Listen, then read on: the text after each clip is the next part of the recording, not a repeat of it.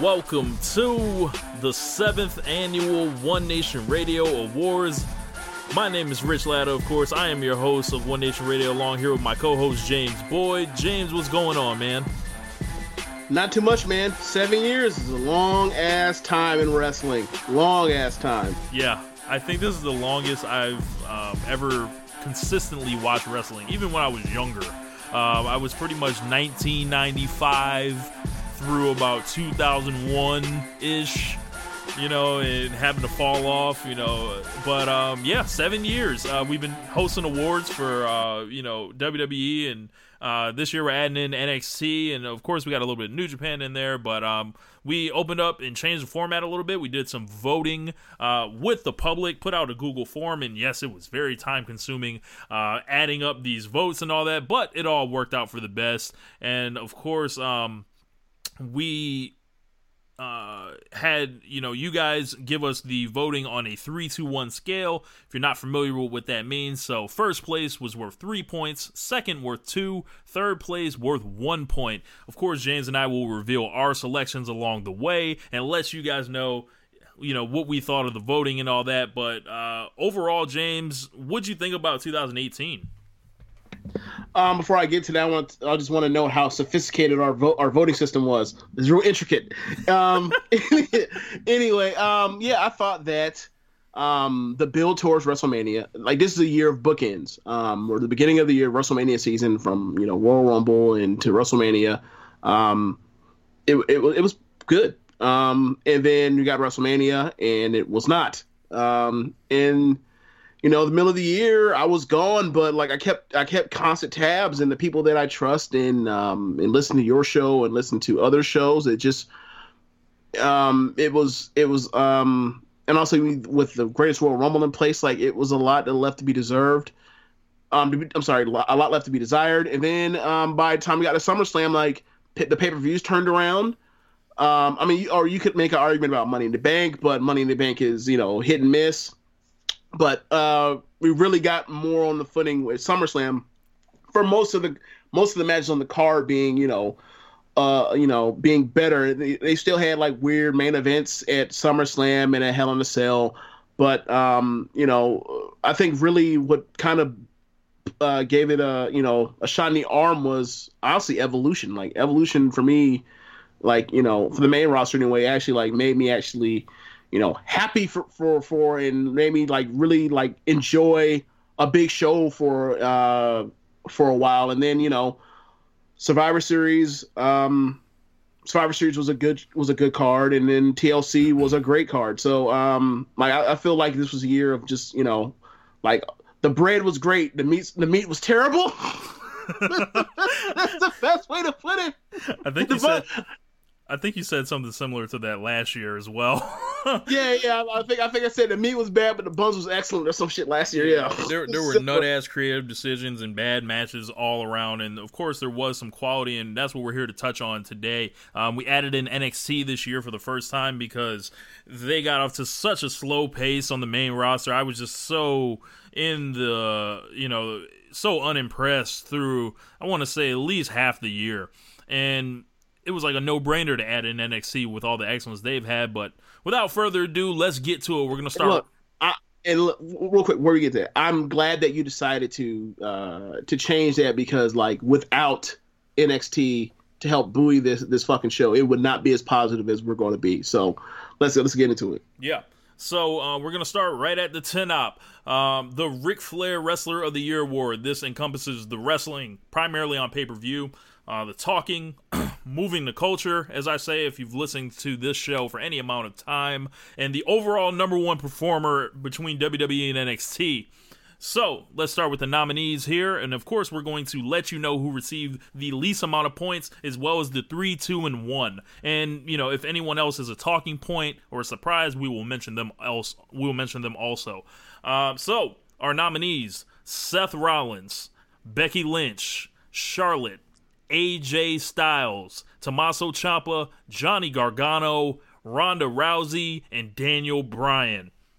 So, uh, we're going to start right at the bottom. And the you know with 15 points only charlotte which was shocking because i wrote a column that said charlotte is the wrestler of the year candidate that no one was talking about. And apparently i was right because they didn't um talk about her much here. Uh, i thought charlotte had a much better year than she uh, got represented in the voting here. And y'all just wasn't feeling her for whatever reason. Wonder why that was I, I think I think it's I think Becky is uh it, I think the Becky shit is actually like really gotten in people's minds to thinking that this one was not excellent this year. Like if this was still the main roster um exclusively, then I mean she may for me she may have placed. Mm-hmm. Um yeah, so let's get to it. With 74 points in third place, Tommaso Ciampa. And with 84 points in second place, Johnny Gargano. And number one, with 158 points, a dominant performance in the voting, the number one Ric Flair Wrestler of the Year for 2018, the man, Becky Lynch. Not a shock at all. Nope. Um, I think. At what point do you say like uh in your mind for you that that is like this is she's number one? At what point was like she's she's clearly number one? The invasion. The invasion. She won it that night. Yeah. Um I, I tend I tend to agree. Um I remember I remember going through um the observer leading into um a few days before Survivor Series and the work and then you go through and you read it like she was the planned um she was the planned main event. Like her and Ronda was the planned main event for Survivor Series. I remember thinking like, this, you know what? I remember texting you. And I remember saying like, you know what? This feels like Boys in the Hood where, when um when Ricky gets killed, and then like at the end, and Ricky Ricky like Ricky is dead, and then like, all of a sudden his mom gets the mail saying that he actually made it in the, made it in the USC, so he didn't have the enlisted army. Is like she fucking did it. Like, yeah. So it, once you reach the, once you reach those once you reach like that kind of that kind of level of, of, despair because like you lost out on some match you know that like this person is like operating a whole another level compared to her contemporary. So like it was a four month run but that four month run was utter dominantly other utterly dominant and I think you guys definitely took into consideration the moving the culture aspect because no one's even close to her in that that regard, unless you want to make an argument for for Ronda, and that would be like a different argument, not with fans. It would be like you know impact on like the TV deal on or something like that. But I don't, you know, this is a fan voting award. I don't think you guys are gonna, you know, uh, lean that way. But Becky was, you know, from the moment you know she snapped at SummerSlam to pretty much current day, she's been the number one act in WWE, male or female. She's I'm proud to let her be the first woman to ever win the Ric Flair Wrestler of the Year award in our voting. We've been doing this for seven years. We've had John Cena, we've had Daniel Bryan, AJ Styles, CM Punk, CM Punk. in different years. I think we might have had Rollins sneak in there. Maybe I'm not sure. I, I would maybe to 2015. Back. I think. Yeah. Yeah. No, I think that was Cena. I, I think it was Cena. It was one of them two and fifteen. Yeah. Yeah, and but she wasn't. And and the trend in the last couple years in the voting has been whoever the in ring performer of the year usually ended up wrestler of the year. We got a little bit different. Uh, you know, of course, this year, nothing wrong with that. Uh, but yeah, Becky Lynch, number one, the Ric Flair Wrestler of the Year, and I think it's going to be a great day for uh, Miss Lynch here. You are muted, James. Yeah, I'm sorry. Yeah, uh, just a real quick thing because you actually mentioned that we let her. She, we ain't let shit. She Yeah. did all her own. We just we look. Yeah. We just sitting there. We just I sitting there in counted up the amazement. points. I, ca- I Yeah, counted we up just the sitting there. points. Yeah, we just sitting there in, in amazement. So yeah, look, Becky. Look, we ain't, look. Don't nobody like like nobody lets Becky do shit. Becky does what she wants. Yeah. Um, so our next award, the Shawn Michaels In Ring Performer of the Year, which is our best in ring performer, weighted towards pay per view performances. Uh, our nominees: Johnny Gargano, Ricochet, Pete Dunne, Seth Rollins, AJ Styles, Mustafa Ali, Daniel Bryan, and Charlotte. So we're gonna start with the bottom, with a whopping 12 points. Daniel Bryan, which was kind of a shock here. But maybe people didn't consider, you know, his late work and then his solid TV work all throughout the year, and then coming on with back-to-back Match of the Year candidates uh, at Survivor Series and TLC. Guess it wasn't enough. Um, Yeah, well, you know, you know how it is when like you know you're past your prime as a, as a performer. So Yeah, you know. Um, um, so I, I, I take exception with how far he was he was back in the, those awards, but um, I, I, guess you know having to wrestle Big Cass and do Team Hell No and The Miz uh, for three quarters of the year, I, I, guess that's not a recipe for people to to regard you still uh, and and pay attention to what else you're doing. Yeah, and and also you know he came you know he didn't start his starting date was you know was WrestleMania, so he was behind the eight ball compared to uh, the others. So he definitely so that definitely hurt him as well. Yeah. So in third place with 61 points, Ricochet. With 73 points in second place, AJ Styles. Uh, in number one with 144 points, perhaps the greatest wrestler in WWE history, if you look at it, or headed there if he keeps going at this pace, Johnny Gargano.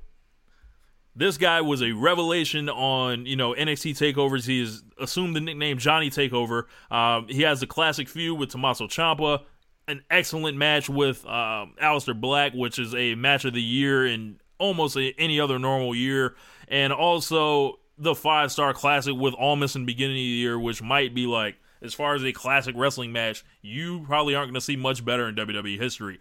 Um, what do you what do you make of this, James? Because you know we had you know we had uh you know spoiler alert we had a little bit of technical difficulty before this show, and the voting broke down in such a way where it was a battle for third place, and Ricochet ended up being the guy that came out on top uh, between a group of him, uh, Pete Dunne who finished with 56, Seth Rollins with 58, and Mustafa Ali with 53.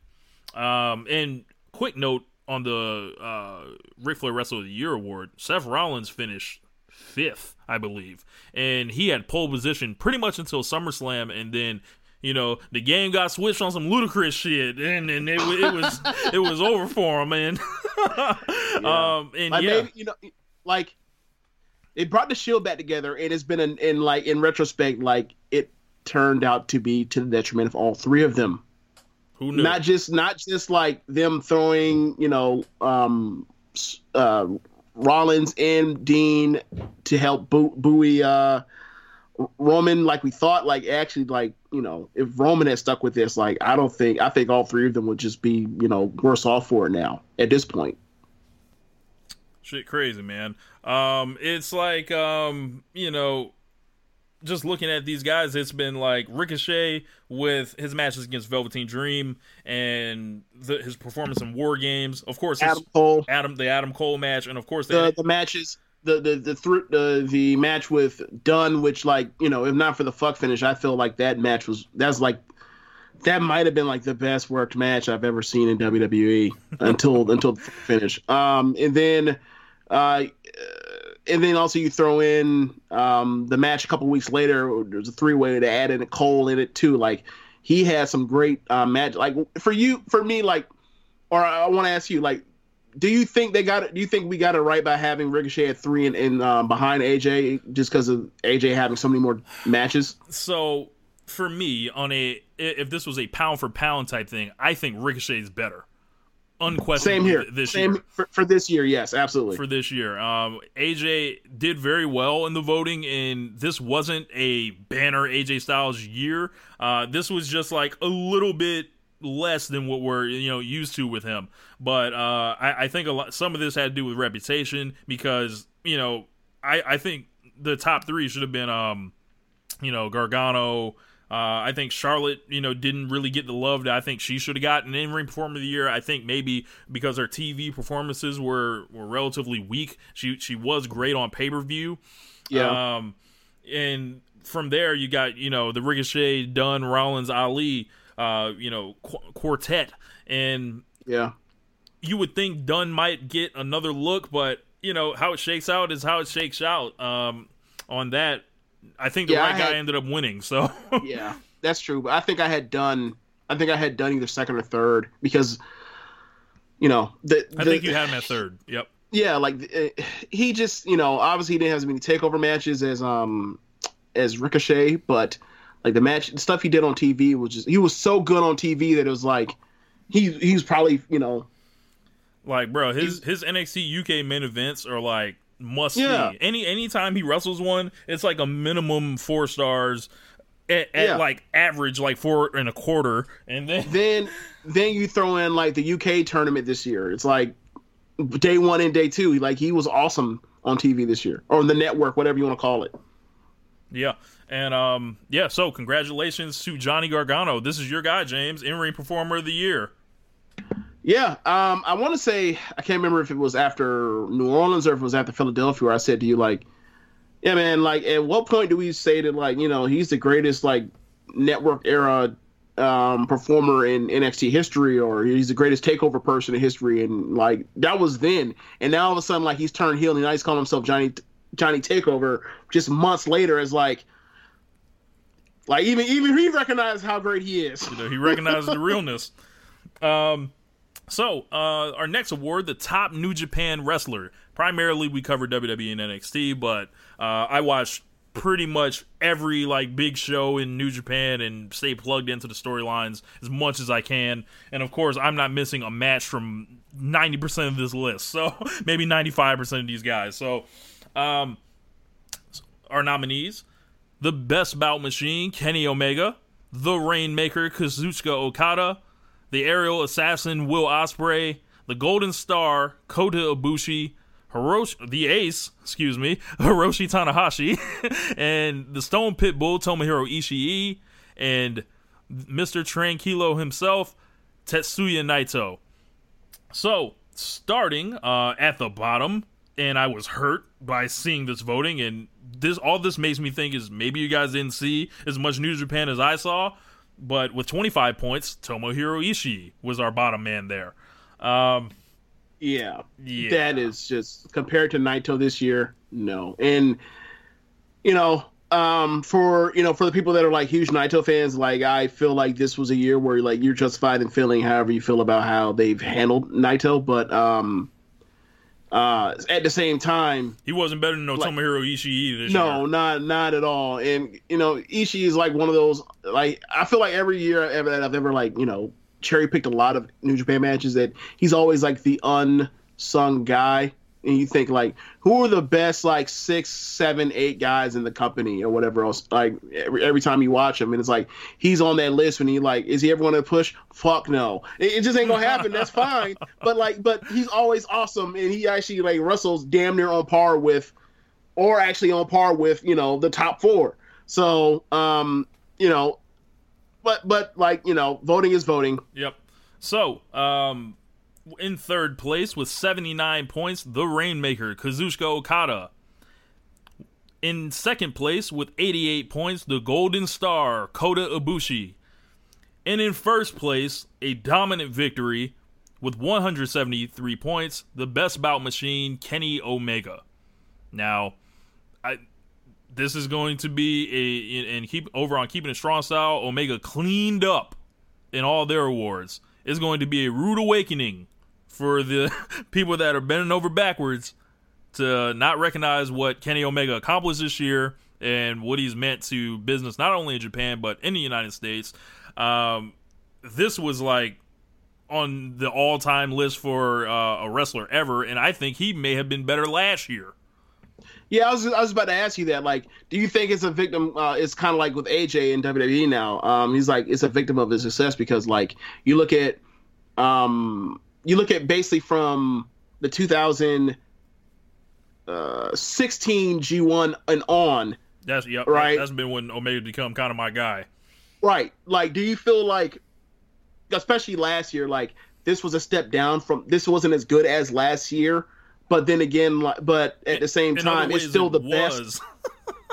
I mean, I, I guess I guess maybe it's a thing of yeah, you can. I guess you could say that because obviously, um, he's having higher output on um, as far as like the match is getting higher ratings. But I don't know. It, it kind of felt like maybe it was just a, a victim of his excellence. Maybe um, same for Okada, but um, but moving on to Okada, like Okada finished third, and I feel like Okada is not the same thing, but it's kind of similar to what happened with with um Seth, where you look at the first half of the year and that dude's on fire, and then you look at the second half of the year and it's not the same. Mm-hmm. So and voting is where vote is at the end of the year. So like it's been he's been cooled off for like you know half of a year, so it doesn't it doesn't feel the exact same thing. But like at you know at the when they were at their apex, they were on they were on the you know they were on point with the best of them.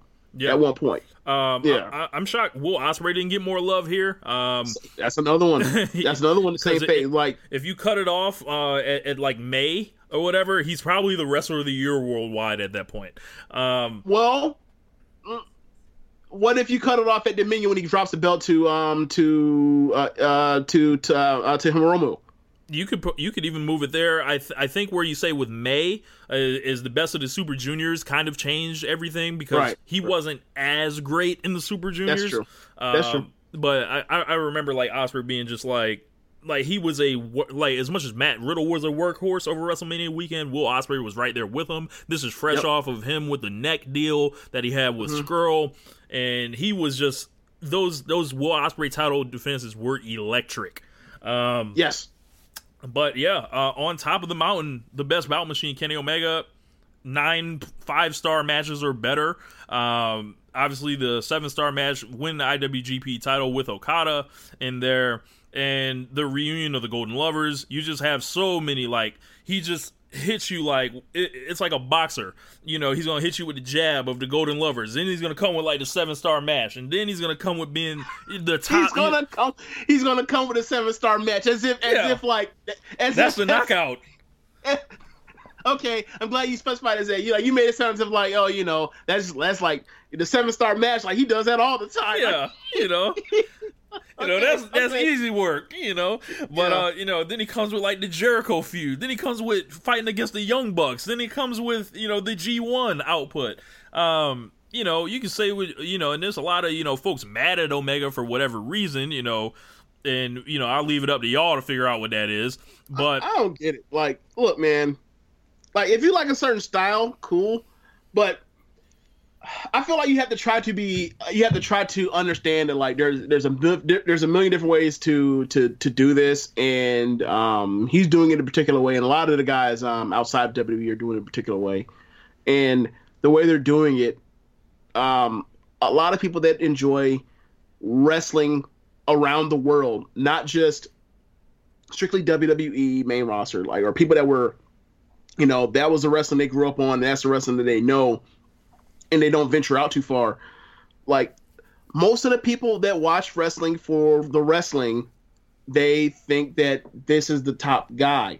So like I mean, I, you can disagree. Like, for example, like I'm not, I'm not huge of, his, I'm not that huge of a Zack Sabre Jr. fan. I feel like his matches are him literally playing defense against cool stuff. Mm-hmm. But like, there is a method to the madness, and I see it, and I enjoy it at, I enjoy it at times, even though it's not necessarily my bag or whatever else. Like, I feel like there needs to be a certain accounting of that as opposed to just like it ain't it ain't for me, therefore it sucks. As opposed to you know, like I, I just I just disagree with that. Like there, like Grim wrong, there's a bunch of like stuff like CZW and death matches and stuff that I'm just like, nah, that's horseshit. Get the fuck out of here with that.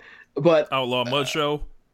Yeah, the Outlaw Mud Show shit or whatever else. But like, I find that to be like, I define that to like to be whack because like it's is so dangerous for the wrestlers to do and like you're going to cause long-term harm for to do that sort of stuff as opposed to like whether or not i think it's actually like cool or tells a good story or whatever else. But um but other than like the normal the quote-unquote normal non super dangerous stuff like I, I think that kenny's i think that kenny's one of the best wrestlers i've ever seen. Maybe the best wrestler i've ever seen. I don't know. Um but that's other people you know they don't like the thing because of you know eh, they want new japan to be strictly new japan or don't want to expand or whatever weird reason they don't want kenny omega or the elite to you know prosper or whatever else. And it's like okay um cool. But like i enjoy them. A lot of people also enjoy them. And like their popularity is helping is actually helping wrestling around the world. And like maybe take it as an as their necessary evil as opposed to just sitting there hating. Yeah um, I couldn't have said it better myself, and I'm the Omega guy here. So, um, yeah, uh, we'll move on to our next award, uh, the newcomer of the year, and this is a main roster award here. So, you'll notice that there are only four nominees. Why? because WWE has no idea what to do with most people from NXT. You want to try me? Ask Sanity about it. Ask Ember Moon about it. who else? Who else uh, Jose. came up? No way, Jose. Ask him about it. Uh, let's see who else. Uh, you mentioned AOP already. Yeah. Like they they had a few people that came up and it's like, yo, there there's they've already have nothing for. Uh, Andrade. And Andrade came up. people, th- these these people were like, man, we have to fill out this voting somehow. So we'll just put the, you know, there are only really two candidates here, but Yeah. Really. Yeah. And so we're going to go through the list here. Uh, Andrade Cien Almas, Ronda Rousey, Drew McIntyre, and the AOP, who somehow received one single first place vote. I don't know who you are. I'll have to go back through and see this, but I may send you an email asking for an explanation on that. Okay. So uh, I don't know if we disclosed it to the people, but like we originally did the first 40 minutes of this show. Um, and then we had to redo it because we had audio issues. Um, at the time when you mentioned that the AOP got a first place vote, uh, I'm going to say is that what I said then. Dave Finishell, you need to stop playing on our goddamn phones and email. Okay, stop this. You you need to stop playing games. So I don't know if it's Finishell or not, but if there's anybody that I know that had voted, like I would, that's the first person I'm collaring, and after that probably Caleb. So Oh my so god. Um, yeah, man. So let's get to the voting. Uh, obviously, the the last place AOP with 19 total points. Uh, in third place, Andrade Cien Almas. So I guess uh, losing to all the top guys while not in the storyline with them isn't the way, you know, in, in these streets. So. Uh, He is he Andrade Cien Almas is like a, they're treating him like a kid in the '60s. He's literally there to be seen and not heard. Um, uh, then we had Drew McIntyre with 162nd points or 167 points in second place. That's a tough one. Uh, and then in first place, Ronda Rousey with 201 points, breaking the first 200 barrier in in this. Obviously, you know the less points available or less, you know. Uh, nominees in that category, but nevertheless, Ronda Rousey on top with an excellent rookie year on the main roster, uh, being you know, uh, a catalyst for the TV deal, delivering in all her big time matches, you know, if you remove the Alexa Bliss ones, and being something just totally different and working as a babyface. If if you were to ask me if she worked as a babyface this year, yes or no, I would have to say yes. Overall, it worked. Even though I think she's walking on thin ice at almost every moment here, but if you just look at her being so new to wrestling, her having immense pressure on her, she was just a revelation for and then her presence I don't know if it was the match that lit the fire for the rest of this thing, but all these other women came to play this year, and I think you can credit Ronda Rousey with a lot of that. Yeah. Um, like it can. Be, like, granted, Becky went from being um over the ten weeks from Survivor Series, or sorry, from SummerSlam to um Evolution. Like, she definitely raised her profile to be a main eventer. But once they transition from that to like literally the you know minutes after they go off air on Evolution, and then you see the video of she shows up, she's like, "Hey champ," and it says, "I'll be seeing you soon," knowing like that you're going to get champion versus champion at Survivor Series. Like, it just took it to another level, and, and it, it raised, and, you know, that became like this. You know, we this should be the WrestleMania main. This feels like a WrestleMania main event, and then now, you know, due to fortunate slash unfortunate situations, um, or cir- circumstance, like this could be the WrestleMania main event, and that's absolutely is something that like would not have happened without um Ron Rousey decided to slum with us by, by being a pro wrestler. So so like she, you know, uh, her her being there has definitely raised the division. I honestly, you know, and we go back to even January when she first showed up. Do we even do you think we even have a Royal Rumble if not for her showing her for that to be her coming out to do?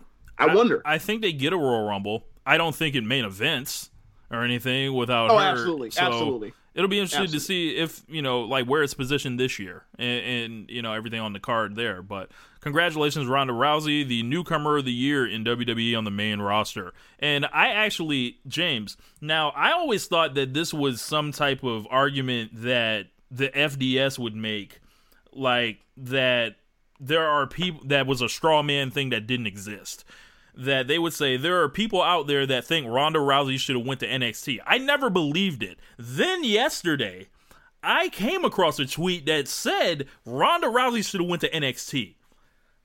That's absurd. So I don't, no, that's you gotta get the fuck out of I, here. I, No. I literally saw it yesterday with my own two eyes, and I thought that was like a myth, and some people would make up just to you know yell at the air. So, uh, one thing I'll, I'll I'll give you that one, FDS. I'm sorry, but everything else y'all got to learn today. Um, so um, the next award, the Dusty Rhodes Promo Cutter of the Year Award. So we have five nominees here: uh, Samoa Joe, Daniel Bryan, The Miz, The Man Becky Lynch, and Tommaso Ciampa. So we will start with the lowest votes getter, Daniel Bryan, with 68 points here. I don't know if these people didn't watch or very weird that he was the the last place uh you know vote getter here. Um yeah, like Miz has been doing like like this was not the year for Miz um, compared to last year or even two years ago. So um, I find so that's one I find weird. Another another thing um, that I'm kind of weird on is like the Daniel Bryan thing because like Daniel Bryan comes back and cuts, you know, maybe the best promo I ever heard on his return. like I don't know, I like for me if you ask me like best promos I ever heard, like you know, two of the top ten are like Daniel Bryan's retirement and his return. Yes. And then and then you throw in like since he's turned heel, what he's been doing like on a weekly basis like. Yeah, that dude is absolutely, uh, you know, that dude right now, as of this moment, is the best promo in the company. Um, now, obviously, it's a really short amount of time, but you figured it like, had he had know. this this larger sample size of doing this the whole year, yeah, I think this is like up for grabs here. And I think he was legitimately awesome because going into SummerSlam, he did a lot of mic work with The Miz to heat that shit up. And then it just wasn't there on game day, apparently, with the crowd. But in the moment, people were losing their minds over the stuff he was saying. Obviously, James brought up the return promo. I don't know. Whatever. Uh, but in third place here, Tommaso Ciampa with 84 points. In second place, Samoa Joe with 107. And number one with 156 points, who else? The man, Becky Lynch. Now, as I Yeah. mentioned before, like she was a wrestler of the year and she got promo cutter of the year. Sometimes it's linked to the best in ring performer. In crazy years, we get all three. This year, we only got two, but uh, Becky was, you know, pretty much f- from the moment that she started to go upside Charlotte's head, she came out here and backed it up on the mic every single week. She was NBA Jam on fire, and it was like when Becky had had had the promo, it was like Larry Bird walking off with the finger, like, like, like, like you already knew the shit was gonna be fire. So it was That's like, funny. it was like Samoa Joe was excellent yes, a lot of his words ended up ringing hollow, but Becky Lynch followed through on all the things that she was, you know, saying essentially. And Ciampa was excellent as well. I believe he was to NXT promo wise what Gargano was wrestling wise. So yeah. I, I think I think also with Dude, his promos were, um, especially after you won the title, his titles were or his his his words were very um, nuanced and um, thoughtful. And I don't know if necessarily that made people uh, like it was great work done, but I don't know if people like necessarily thought that like this dude is a better talker than Samoa Joe. mhm. Um, to so I think that kind of what held him back because like he was doing more character work while Joe was just coming out here throwing bombs on people like Jeff Hardy, like poor Jeff Hardy Yeah. and poor AJ Styles. yeah. Uh, Wendy, Yeah, but know, yeah. like this is look. I, I, I'm sorry, you know, it got out of hand. This isn't actually apology; it's an intervention, Jeff. I'm sorry, Yes. dude. That Yes. shit was so funny. yes. Uh, but yeah, Becky was. It was a once in a lifetime run. Let's just say that, like, and it almost makes you wonder if they took the chains off more people, what could happen? Yes, you look at the back and you, yeah, like the promo stuff is makes you think of like the people that they get opportunity, like Sami Zayn in particular, they get opportunity, and every time they get opportunity to talk or to wrestle on a in a match with any type of profile, like knock out the park, and then you know it's like thanks, and like it's time to go back to to it's time to go to go back to the into the shelf, and you think of like all the talented people that you saw in NXT and you thought like almost like you know main roster booking is almost gaslighting you into forgetting like how awesome these people were, um, whether it's Sasha or it's or whoever else, and then you remember is like no, like we're not crazy. We've seen this. It's on tape, and like they, these people did good work. It's you know there's way too they just have way too many fucking people to actually make all these people stars at the same time, and and also you don't know how to book. So like it's a double whammy. and that's what you end up with. like. So maybe you know three, four, five years from now, Sasha gets her run, Sami gets her run. Like they can fix Kevin Owens after you know making him a comedy geek uh, for the last two years. So, like we like we've seen it. Like it, it exists, right? So yeah. like in the Becky in the Becky thing, like is one thing that makes me hopeful. Is like you know they're hoarding a lot of talent, but you know eventually these contracts don't last forever, and like these people are going to be able to go somewhere eventually, and they're or actually get you know a spotlight in the company and they're going to get their chance they're going to get a legit their legitimate due at some point. Otherwise like we're going to be sitting here talking like you know 5 10 15 years now. Maybe not on this show i don't know if we could be doing this show another 5 50 years but but um but we're going to be talking about uh like so and so and how underutilized the world how we you know a lot of us were talking about like you know dynamite kid or the cruiserweights back in the day in the 90s in WCW about how talented they were, and eventually they got they actually got a shot, and they proved how good they were. Yeah. Um. So the Miss Elizabeth Woman of the Year award. so, um, I y'all already know what it is, but we gonna read off names anyway. Um, Ronda Rousey. okay, so you talked about uh, Becky, or sorry, you talked about uh, Larry Bird and the three point shooting contest. How the, the last shot you walked off with the finger. This is basically the same thing with the same uh, uh, yes. three point shooting contest. Where he's much worse. Like, Who's coming in second? Yes. Uh, um. So we got Ronda Rousey, Kairi Sane, Charlotte, Becky Lynch, Shayna Baszler, and Asuka. So, um, the person with the last place votes with 29 points. Asuka. Apparently, putting her on ice for eight months was not the way, and it showed in the voting. Regardless of her Royal Rumble win and title victory, and her excellent TV work leading up to WrestleMania, there's just a huge block of time that she couldn't overcome. Yeah, like her her run is very indicative of the year for WWE and also the women, where the beginning, um, the beginning and the build is strong, and then uh, they have a and then you know she actually has the best match at WrestleMania, um, singles match at WrestleMania, and then there's not much, and then by the time we get towards the end of the year, like they give her another shot, and like what do you know, she's still hot because people respect her. Yep. Um. So in third place with 74 points, Charlotte. In second place with 82 points, Ronda Rousey in number one with a whopping 216 points, receiving 65 first place votes, with no one else getting more than five. The man, Becky Lynch. Wow. So you remember when Ronda I, Rousey told that guy in the audience, like, like, um, like you're not a man. Like, apparently y'all yeah. ain't women on this category because this was this was Becky Lynch just dominating out ah. here. Okay. Yeah. So yeah, um, we talked we talked about this um, on the on the first run of this, uh, and I mentioned this to you. And uh, quiet as kept, like they actually built Becky, um, whether by hook or by crook or by on purpose or total accident.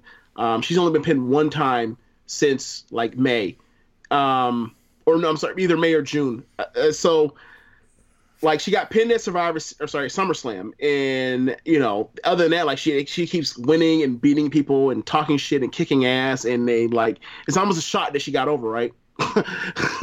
so, um, and they always had plans for her to do something cool next. Um, so I guess my question for you would be, how do you feel about the Ronda versus Charlotte voting? So, looking at what Ronda did and against Charlotte, I've had Charlotte above her.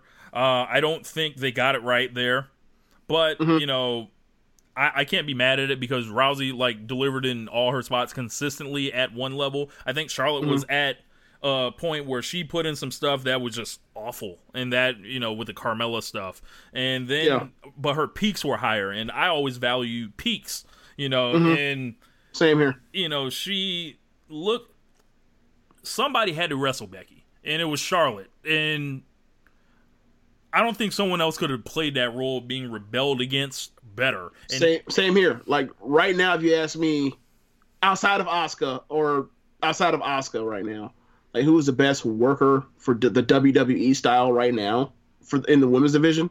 It's Charlotte. Like ever ever since um Hell in a Cell, like these matches that she's having on pay per view are just like there. You actually feel the actual like struggle of a match. It's none of these like some of these. these most of these matches, you know, they're all polished and is in the, you know, and they get into like chain wrestling and it's really slick and everything else, and like hers, her matches look like real struggles. Like that Ronda match was like a complete struggle of this tall Amazon of a woman trying to wrestle um, this this, this judoka, and you know it was awesome. Um, I, I just I just love where she's where she's become as a wrestler as far as like the other aspects outside of the the physical, like the acting, um, showing you how portraying how like physical things are and how tough things are and how desperate you are at the end of matches. Like that's re- like we're going to get to, it, but like my match of the year is like her and and Becky basically just like just literally in desperate desperate to hope that the other person will just not get up get up at ten, just stay down. So moving on um, to our next award, the Bret Hart versus Stone Cold Steve Austin feud of the year. Our nominees: Johnny Gargano versus Tommaso Ciampa, Mustafa Ali versus Buddy Murphy, Mustache Mountain versus Undisputed Era, Charlotte versus Becky Lynch, Daniel Bryan versus AJ Styles, and Kairi Sane versus Shayna Baszler. So coming in at the last place uh, with 25 points, Kairi Sane and Shayna Baszler. Uh, they received one first place vote. Um, hmm, somebody got to be last. Yeah, these are all excellent. Yeah, all of them. So, um, in third place uh, with 49 points, Mustache Mountain versus the Undisputed Era. In second place with 147 points, Charlotte versus Becky Lynch. And in first place with 197 points, a whopping 51 first place votes, Johnny Gargano versus Tommaso Ciampa in your Bret Hart versus Stone Cold Steve Austin feud of the year. I think they, for me, I voted number one for Mustache Mountain versus Undisputed Era those three matches, I think it didn't have enough in the story, but me, I'm more about the wrestling anyway. Those three matches were just insane. Like excellence. Like on every level. Like five star matches, four and three quarter matches. Just crazy with those guys. I mean, it's great. It's, I mean, it's a great feud. Um, and I think I think their their second match, um, the one on TV, that their best match, like, yeah. uh, that how how how ridiculously hot that crowd was, the acting done by by uh, Seven to sell that to sell his, his bum knee, um, the agony that you see from everybody, like the work that that Roddy and and um and um and uh, Kyle are are doing like I absolutely see why you feel that why you feel that way. Like there are no there were no quote, quote unquote um, right answers for this because all these things, all the everything we elected, I felt like was excellent. Um, but I kind of, it was so short that I don't think people were able to grasp. Like, like it, it was a flash. I don't, I don't know if people know what they it saw. Like, like, you know what it felt like? It felt like it felt like almost like the AJ Styles and um, it was better, but I'm saying it felt almost like the AJ Styles and Roman Reigns feud. Where it's like it, well, we only got two matches out of that. Mm-hmm. It was a, it, you know, it was it was awesome, but we only got two matches of it. Mm-hmm. And number one, Gargano and Ciampa. Like you know, some people say it's, it's, a little bit too heavy on the drama side. Apparently, our voters didn't agree. I mean, it got to that point by the time we had the third one, and also like you can also ding it for like the wrong person won by the end of the fucking thing, and like they made John like a like a plate of piss by the end of it. Like he lost, he loses he two matches dude in handcuffs, like twice, yeah, twice, twice, Rich, yeah, twice, yeah, like and and in the process, after being the top baby face in the in the brand, they turned the top baby face in the brand heel with no replacement. Yeah. Like if this was develop, if this was an actual promotion set of developmental, they would have hemorrhaged money. Yeah, they're not worried about making money in NXT. So yeah, yeah, they're just out here telling stories. And granted, like I love the I love where he is as a heel. I love like the story where it's like, look, Johnny is lost. He's a is a lost soul, and basically Aleister is supposed to re- get revenges and also like maybe like kick his face, maybe kick his brain into into gear, make him make some damn, make him start making sense again because he's lost. But like that, you know, this this would have not if this were if this was supposed to be about making money, they made a bad decision. Um, so, but yeah, like you know, it, this whole entire thing was a big. This whole entire thing is like almost like the end all and be all of the entire year in NXT, where, um, you know, Johnny goes out there and has you know maybe the best match in WWE history in Philadelphia, and this asshole comes out and whacks him on, uh, across the back. Then it goes to New Orleans, and they have maybe the greatest match in the company history.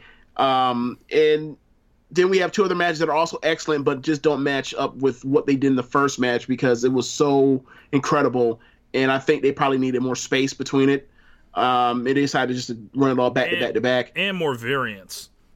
Yeah, like because they kept like they had three no rules matches. It's like okay, like when are we are we? And we know how good they both are. Like they can go out there and have a rust, real wrestling match, and they decided to like basically start with the blow off match and then work backwards and become more, more, um, more uh, civilized as as the match as the feud progressed, which is kind of like you know kind of threw people off.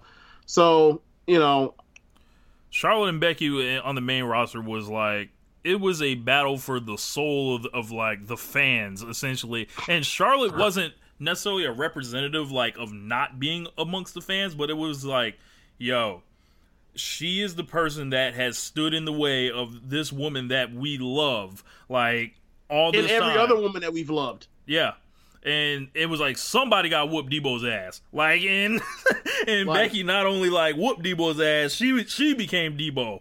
Like, like when is she? Is basically like okay, so Charlotte has been in the been on the main roster since since the summer of 2015. She's won every single fucking feud she's been in. Like, when is somebody going to actually stop this, eh, eh, or basically stop her at one point, or whatever else, or actually like ele- elevate themselves to actually be in her class? And they gave it to us, and they also got the best performances of Charlotte's career out of it too. And so for me, it was it was just um, it would it felt like it felt like while Becky was taken off and reached this level, that like people shouldn't lose sight of the fact that like Charlotte also this is one of the rare one-sided feuds where like both people actually elevated their stock. Like I remember when they first came into um when we first started seeing Charlotte on NXT, and we both thought we both talked about like, bro, like could her and Sasha like like become like main eventers on the main roster? Could they be like the best ever?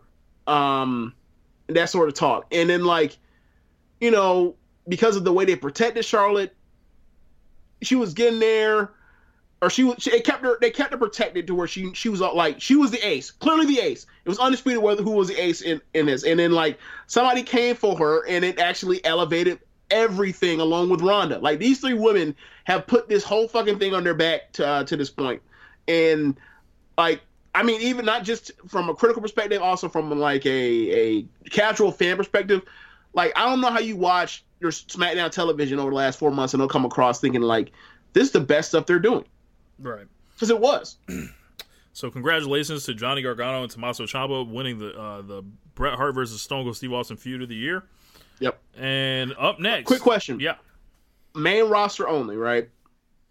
where would you put this? Where would you have put Becky and Charlotte as far as like a, a feud over like the the seven years we've been watching this? Like, what would you put in front of it? I think you got to think about Daniel Bryan and the Authority, mm-hmm. John Cena and CM Punk. Mm-hmm. Um, a lot of stuff might be like Seth, slipping Seth my Dean mind before, right now. Seth Dean before this year, will you will you put that in front of it or behind it? I would actually probably put this on par with that. Okay.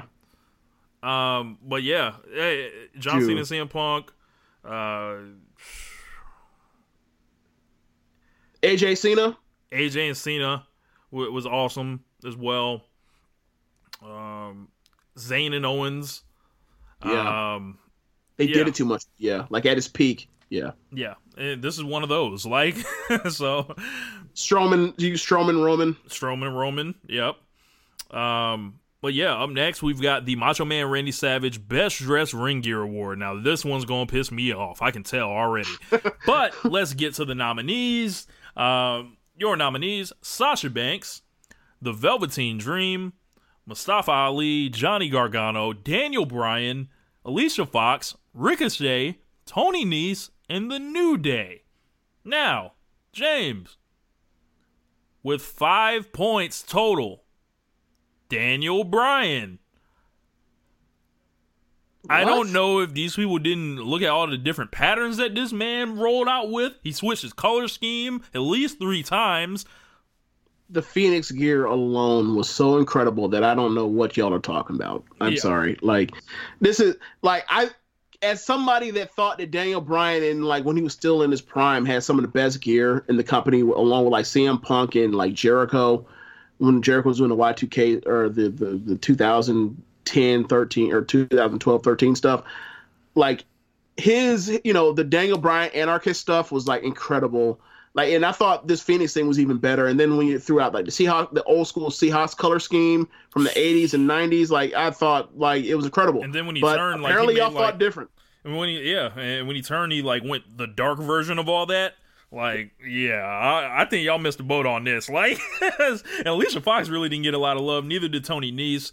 Um, which is ridiculous I but- mean this this is a thing where like there were a bunch of people that all like I think this is like people playing favorites yeah. So with 48 points in third place, Sasha Banks. With 64 points in second place, The New Day. And number one, with 216 points, with 62 first place votes, The Velveteen Dream. I just want to say the one, two, three is us, but that level of dominance, this is injustice. Sasha Banks was clearly the number one dress person all throughout the year. Originality, like the how good that originality looked, and just literally year after year after year of doing this. I think the I think the only thing that might like hurt her is um a lot of stuff you see her in is stuff that you've seen from prior years. Maybe that's what it is, and the fact that like you ever you only see uh, Velveteen what you probably seen what him in 16 matches on NXT this year. Yeah, So like he's wearing something different, like at, at takeovers or whatever else. But my, my main thing is like the stuff he wore was not stuff that is like like it's cool and it's referential, but at the same time it's like a lot of it's like the Rick Rude spray paint, you know, a gimmick on there. There's somebody else's stuff or whatever. I I, I just don't. would you actually want to like wear that? Like, if you were a wrestler, would you want to wear that if that was your gimmick? Or Not excuse me, if that wasn't your gimmick?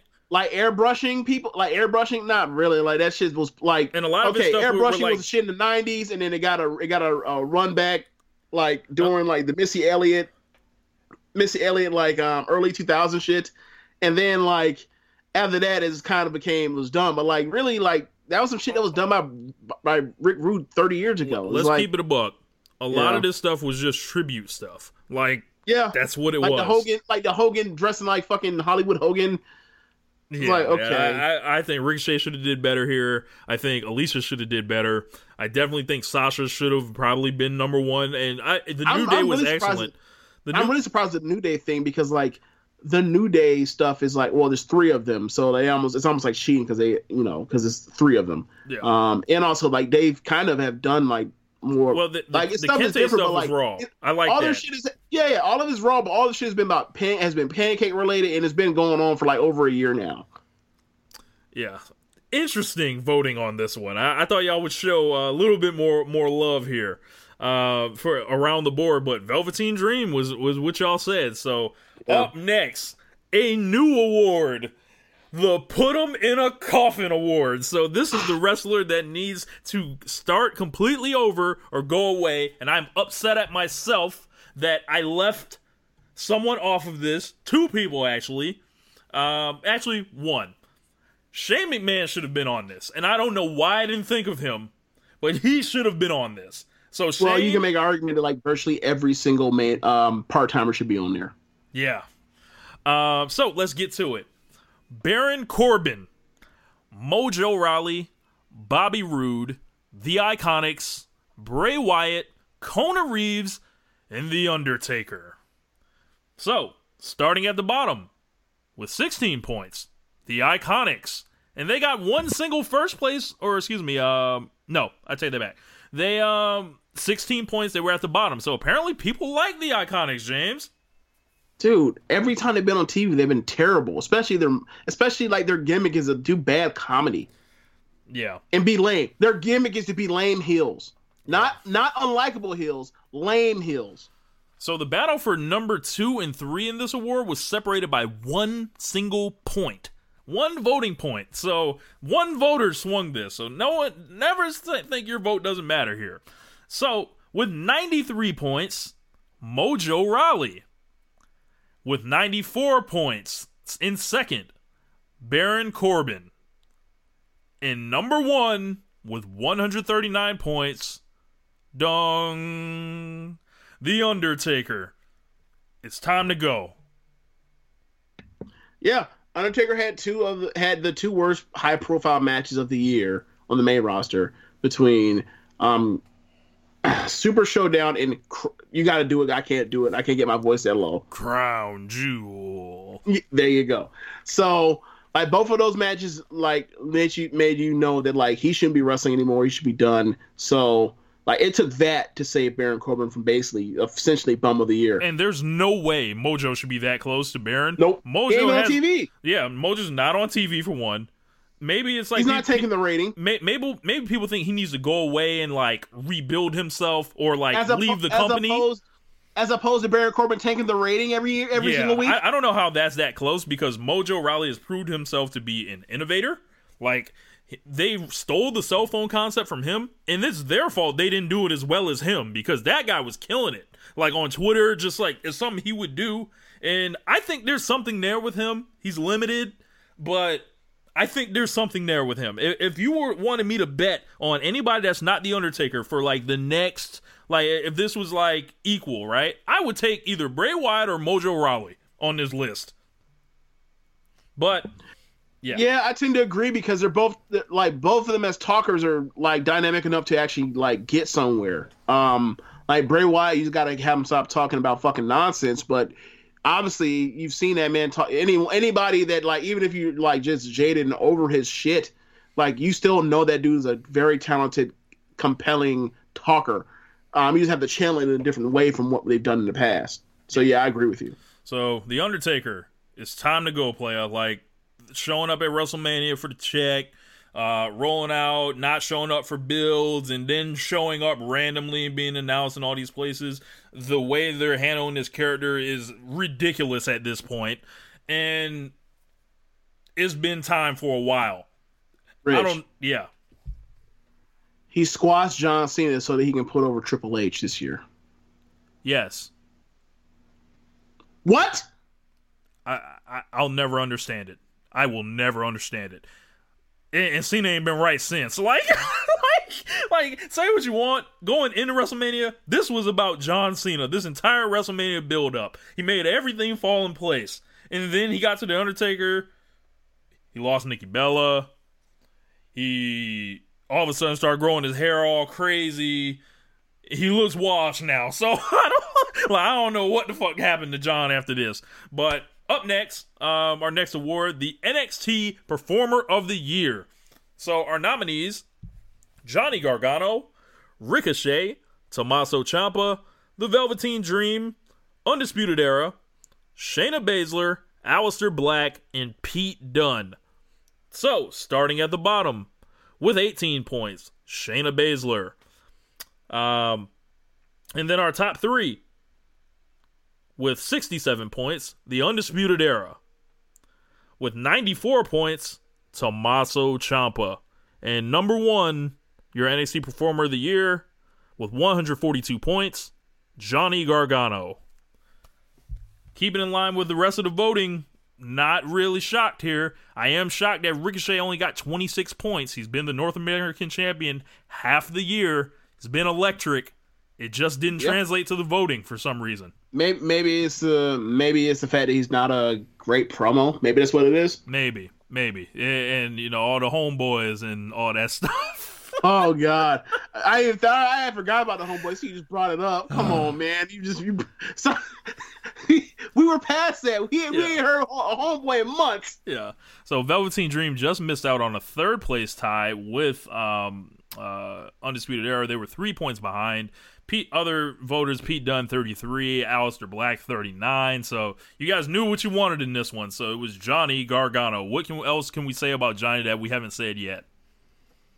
I'm sure if I got enough, if I had enough time, um, we were pressed for time, I could come up with more. Yeah, I, I think that um, if you look through it, I, I feel like you know, all these people were. Uh, I felt like there'd be more variety, um, except for the top spot. But um, but I get it. I, I kind of like you look at back at like Aleister's year, and it's like, I mean, granted, they, they screwed him when they gave him that freaking the freaking um Lars match, but Yeah. outside of that, like he was as good as everybody. He was good as he was he was basically as good as uh, Ricochet. I said they didn't give him a Lars. Yeah. Um, up next, the most disappointing, biggest letdown award. The nominees WrestleMania 34, the AJ versus Shinsuke Nakamura feud. In quotations, Sasha versus Bayley. Daniel Bryan's follow up to his return. The sacrifices of both tag team divisions the Seth Rollins versus Dean Ambrose feud, and cutting Braun Strowman off repeatedly over and over despite his momentum. Starting at the bottom, with 39 points, Daniel Bryan's follow up to his return. So apparently, people didn't see what was wrong with it, James. Well, I think what happened is the fact he turned it around, so people like it doesn't Apparently, hurt. It. apparently it's not- WWE did a good job uh, of making people forget what the fuck happened before that. No, well, I mean, but the thing is, like, he's been doing so well the last two months that it's like, okay, like, granted, they did a bunch, they did nothing. It's almost like the Asuka thing. Like, they did nothing with this person for a certain amount of time, but like now they're back, back now they're back on their good foot, right? Like, like the Jay Z on uh, on uh, Reasonable Doubt. Hop on your good foot, like Yeah. that's what we are now. So we kind of just we like we ain't here to talk about the past. Like we're beyond Yeah. that. Like I So- think that's what it is. In third place, with 89 points, cutting Braun Strowman off over and over despite his momentum. In second place, with 95 points, in quotations, Sasha versus Bayley. And number one, with 116 points, AJ Styles versus Shinsuke Nakamura, the feud as a staff, record label, and crew. Where was WrestleMania 34? Okay, so I voted WrestleMania 34 for number one because it encapsulates a bunch of these, thi- a few of these things, right? Okay, so if you want to talk about the disappointment that was the Shinsuke versus um versus AJ uh, feud, well, the first match happened where, Rich? At WrestleMania, WrestleMania 34. If you want to talk about like uh us like cutting or cut undercutting Braun Strowman, which finished what third on this list? Yes. What what did he do at WrestleMania, Rich? He tag team with a 10 year old child and made his own comeback. Yeah, so that kind of set the agenda for the rest of the year. And also, like, if you want to, also another one, you want to start to talk about Daniel Bryan in the beginning and how bad the beginning of his run was. Well, what did they do in his first match? They jumped They tried him. to do a stretcher job with him Yes. Yeah. at WrestleMania. So it's And like, the sacrifices of the tag team divisions. Where did that begin? WrestleMania. yeah, and a five minute squash match, and also the Strowman shit we just previously talked about. Like all of these things lead back to WrestleMania. I don't know if you guys didn't remember or whatever else, but like y'all just y'all, it. y'all So- overruled. WrestleMania 34 is the most disappointing thing. y'all overruled on that. Sorry, Uh. Jack. Like, um, after that, uh, one of my favorite uh awards that we give out, and this is like in uh, this came across. I want to say a couple years ago, maybe, maybe last year. The Jeff Jarrett Finesser of the Year award. This is the wrestler that took advantage of their situation to get the most. And I can't even get to these guys yet without talking about what Jeff fucking Jarrett did this year. Him his damn self. This man tried to scam ticket packages to Wrestle Kingdom. This man came through. Yes. He No, was at no. all It- in. it- No, no, wait, wait. And then as he got caught with someone saying it was a scam for how ridiculous the prices were, he immediately tried. They immediately tried to like lower the prices, like on Twitter at, in real Yes. time. Yes. This man was able to finesse himself into a walkout and a check to show up at All In. He um wasn't he trying to sue uh, and get Anthem shut down because of the Yes, impact thing? Yes, yes, because of the color scheme match GFWs. Trying to get a check anywhere. He he went into the No. fucking WWE Hall of Fame, James. Yes, no, there's another one, right? There's another one. Triple Mania. Triple Mania. Yes, he was a world champion there and and, and got in a headlining position there. Jeff Jarrett had look, if the name of the award wasn't named after him, he would have won. I just wanted to go through his year just to let y'all know there is a reason the Jeff Jarrett Finesser of the Year award exists. So, with that being said, and you guys now know how this works, the five nominees. Chris Jericho. Of course, Chris Jericho ended up getting a belt with New Japan. he came out there and got all that money, uh, you know, and hooking up with the elite. This man indoctrinated himself into that and became a hot name internationally when he decided that I need to get out of WWE at this point. He couldn't have done it any better. Better yet, he does Wrestle Kingdom 12 on January 4th. And then a few weeks later, he gets a check to show up to just to like put uh Elias on the list for Raw 25. Correct. And then also, he got a hundred thousand dollars from Vince McMahon to be number fifty in the greatest Royal Rumble. This dude was everywhere this year. so, and, and looking at it, he didn't even place. Look, the cruise, the, The cruise, Cruise. yes, when he's when he has he has TNA talent. He I'm sorry, he has Impact talent. Sorry, Caleb. And he also he has Ring of Honor talent. And they're like wrestling each other on his fucking cruise. It's amazing. yeah.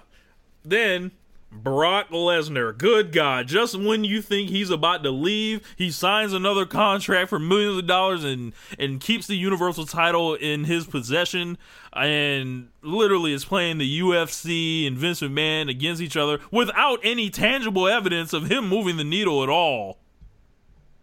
Yeah, in WWE. And the craziest part about it is like he has basically become Hogan from the WCW. Yes. We're like he ha- he keeps leveraging his position, I swear to God, we're in WCW right now, James, and no It- one sees it. and it's in spite. No, I'm not. We're not there as far as how bad it is. Like there are parallels though, right? Um, but he's a top person. Lots of them, Like he, by the he way. keeps himself he keeps himself in a position to where he's still the top person because he's leveraging him, so he has leverage. He keeps getting himself in these positions where like the Booker is like a mark for him, yes. And the other people that are supposed to like succeed him or whatever else, th- they're getting the finish fucked on them. Like So is Roman Reigns just Sting now?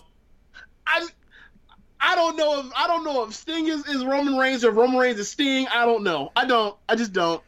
I don't. I will say this: like, I mean, like we never had no issue with the crowd getting behind Sting. So maybe maybe we won't have to go correct. that far. Yes. But like, dude, this is just wild. It's wild. Brock Like- was such a finesser, he ended up on this list twice, James. the, the, the SummerSlam finish of Roman Reigns and Brock Lesnar where WWE finessed the crowd and rushed off the air like thieves in the night to switch the title to try to not get this man booed. Holy shit. Vince McMahon getting billions of dollars from the TV networks despite the quality of the shows and Daniel Bryan pitching a heel turn and getting the WWE title before Survivor Series. So, coming in last, the SummerSlam finish between Reigns and Lesnar with 35 points. I think that one's more that one should have got did a lot better than it did. But with in third place, Daniel Bryan pitching a heel turn and getting the WWE title before Survivor Series with 97 points. In second place, Brock Lesnar with 113 points. And your finesser, your Jeff Jarrett finesser of the year, Vince McMahon with 161 points for getting billions of dollars from TV networks despite the quality of the shows and now the ratings. Yeah. Like Vince McMahon had this shit sewn up by like what was that the spring when we found out about these? Yes. Early summer. Yes. Yeah. This is yeah this is in the bag by like May June or whatever or whatever it was. So yeah, it was gonna be him. A slim Um, category, but a loaded category at the same Yes. time. Yes. Lots of Uh, finessing going on out here. Yeah. Yeah. Absolutely. Absolutely well deserved number one. Congratulations, Vince. Good grief.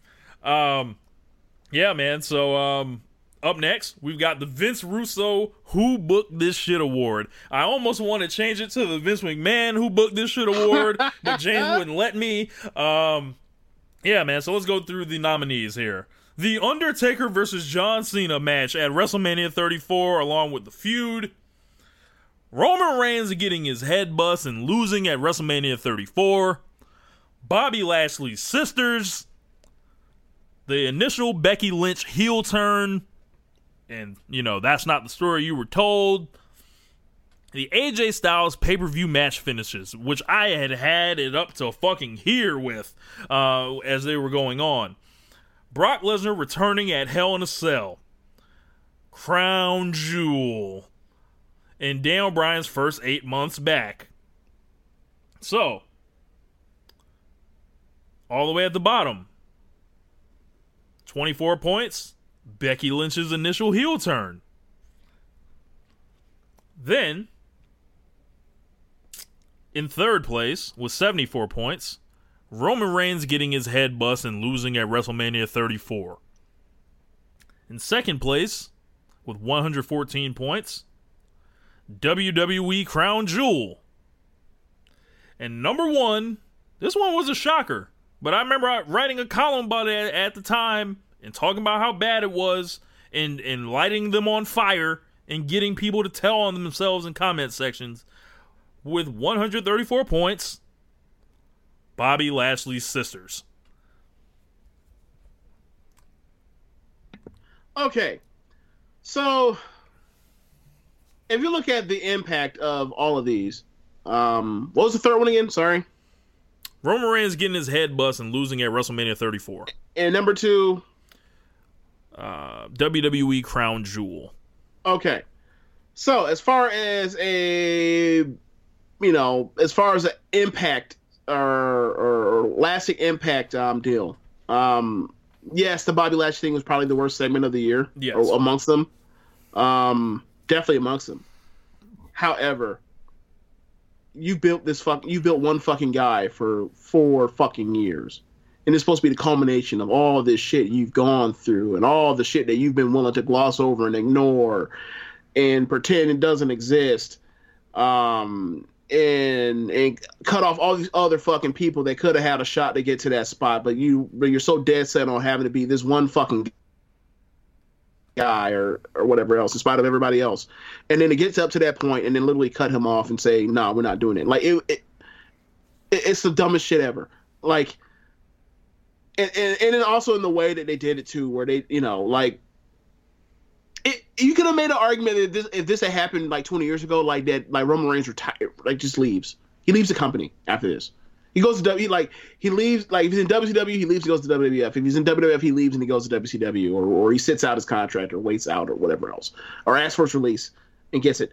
Like it, it's it's the dumbest shit ever. Um, or one of the dumbest things that they've ever done. Uh, from a uh, from a main event standpoint, and also from a long long term standpoint. Like it, it served, it benefited nobody. It's a match no one wanted to see. It's a match that, that got shat on. Um, it's the most shat on match I've ever seen in my life. Yeah. Yeah, it, I'm sorry. Like, it, and we're talking about, we're comparing that to Bobby Lashley and Bobby Lashley. That was a fucking It was preliminary feud. Yeah. It's the bottom of the card feud. Yeah. Who gives a shit?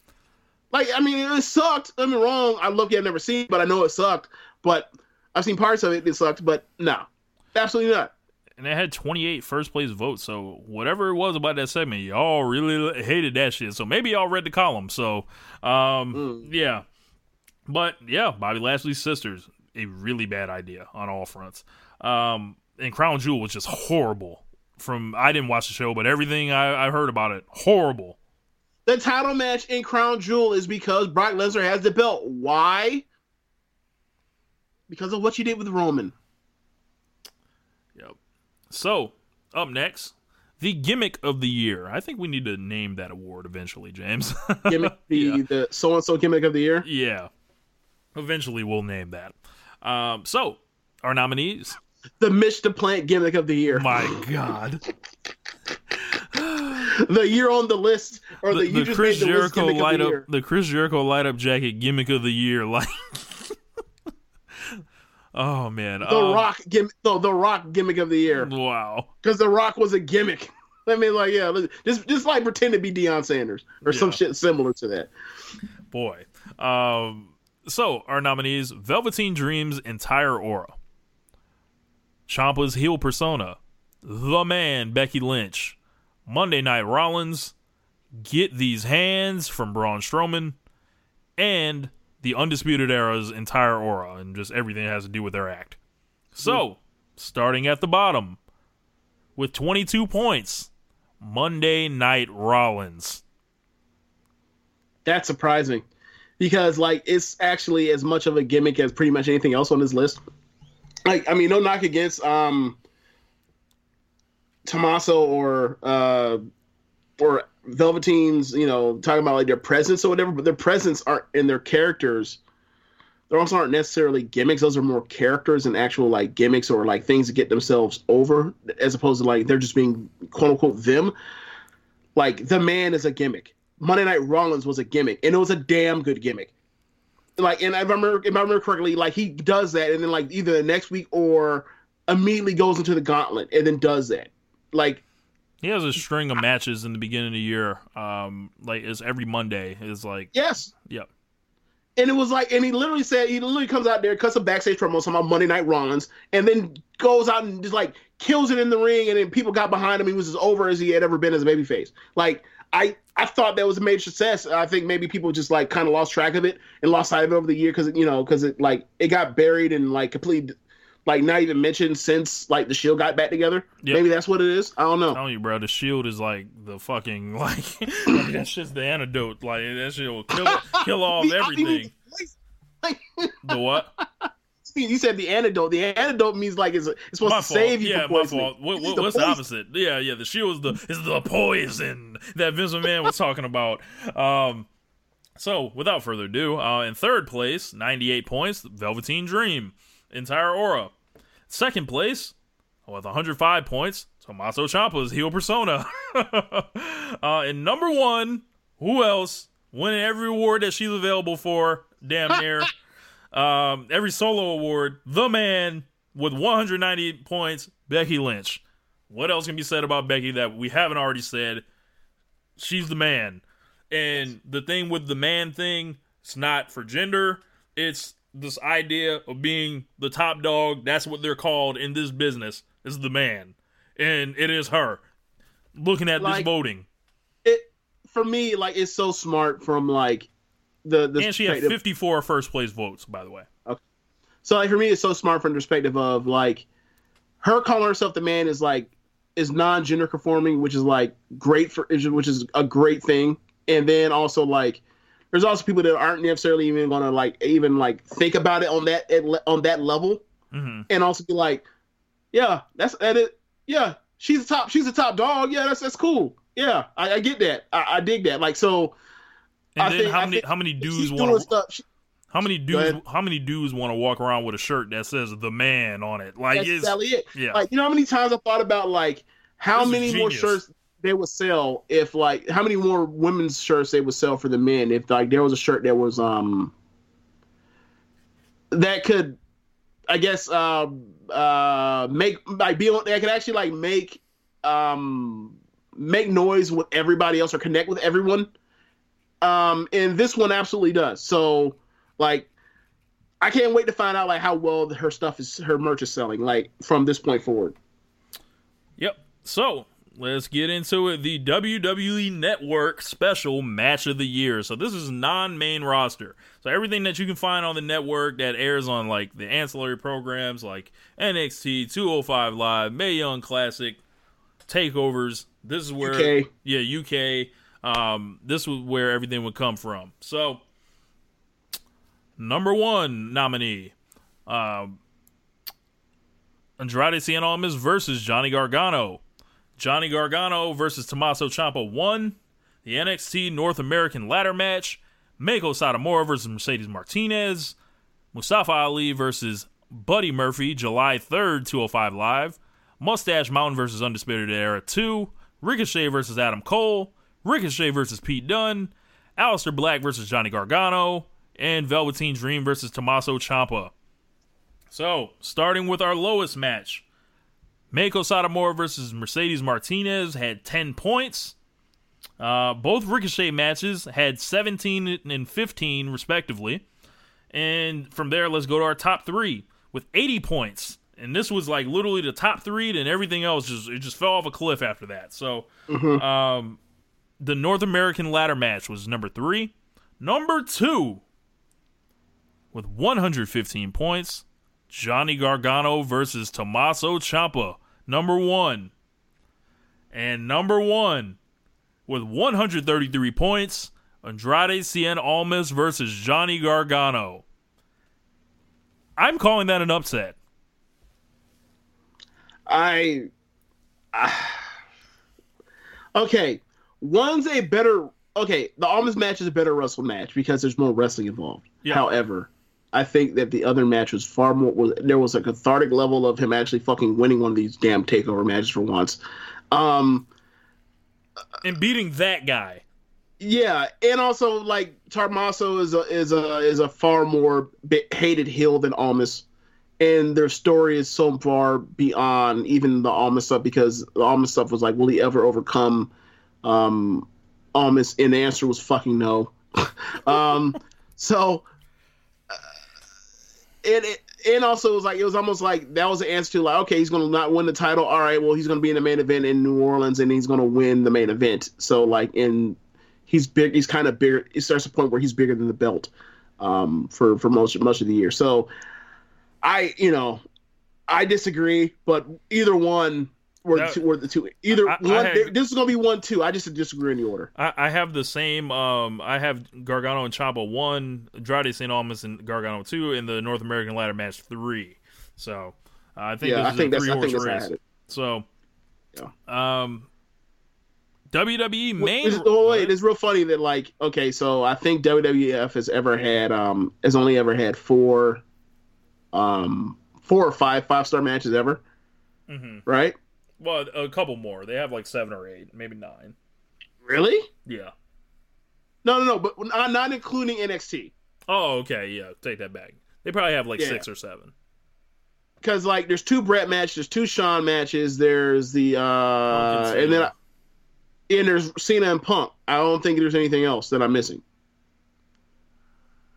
that I can think of. Undertaker and Shawn Michaels. Uh, they got it. That's one of the casket. Shawn matches. Yeah, it's one of the casket matches. Uh, Bret Hart and Owen Hart. That's one of the Bret matches.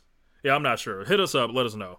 Yeah, I feel like there's five. Anyway, like there was four in W, four in NXT this year, and like the fourth one, like to even like where did where did um the where did um uh undisputed versus British versus um Mustache Mountain two where did it end up ranking? It had it was tied uh, for fifth, and that had 30 points, and that tied with Mustafa Ali and Buddy Murphy. Wow, Yeah, wow. yeah. Okay, Um, I would I would have thought that would have got some more love. Maybe people didn't see it. Um, yeah. So, WWE main roster match of the year Seth Rollins versus The Miz from Backlash 2018. The Shield versus Drew McIntyre and Dolph Ziggler. The 2018 Men's Royal Rumble. AJ Styles and Samoa Joe 3 at WWE Super Showdown. Asuka versus Charlotte, WrestleMania 34. Becky Lynch versus Char- Charlotte at Evolution. Daniel Bryan versus Brock Lesnar at Survivor Series. AJ Styles versus Daniel Bryan at TLC. And Becky versus Charlotte versus Asuka at TLC. So, let's get to it. Starting at the bottom. AJ Styles versus Samoa Joe with a whopping eight points.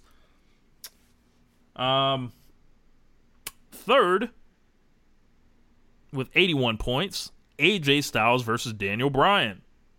Uh oh. Second, Uh oh. what? Yeah, I think I know what's about to happen. yep. You know what's about to happen. Okay. Second place, Becky Lynch versus Charlotte versus Asuka. Yes. with 104 points. Yes! And number one with 121 points, Becky Lynch versus Charlotte at Evolution. Yes.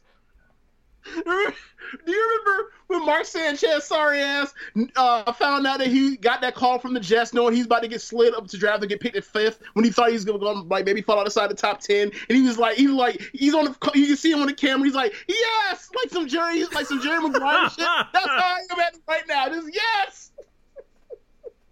this is my match of the year. I love this match. This was this was like this was one of my favorite matches like of the last seven years in WWE.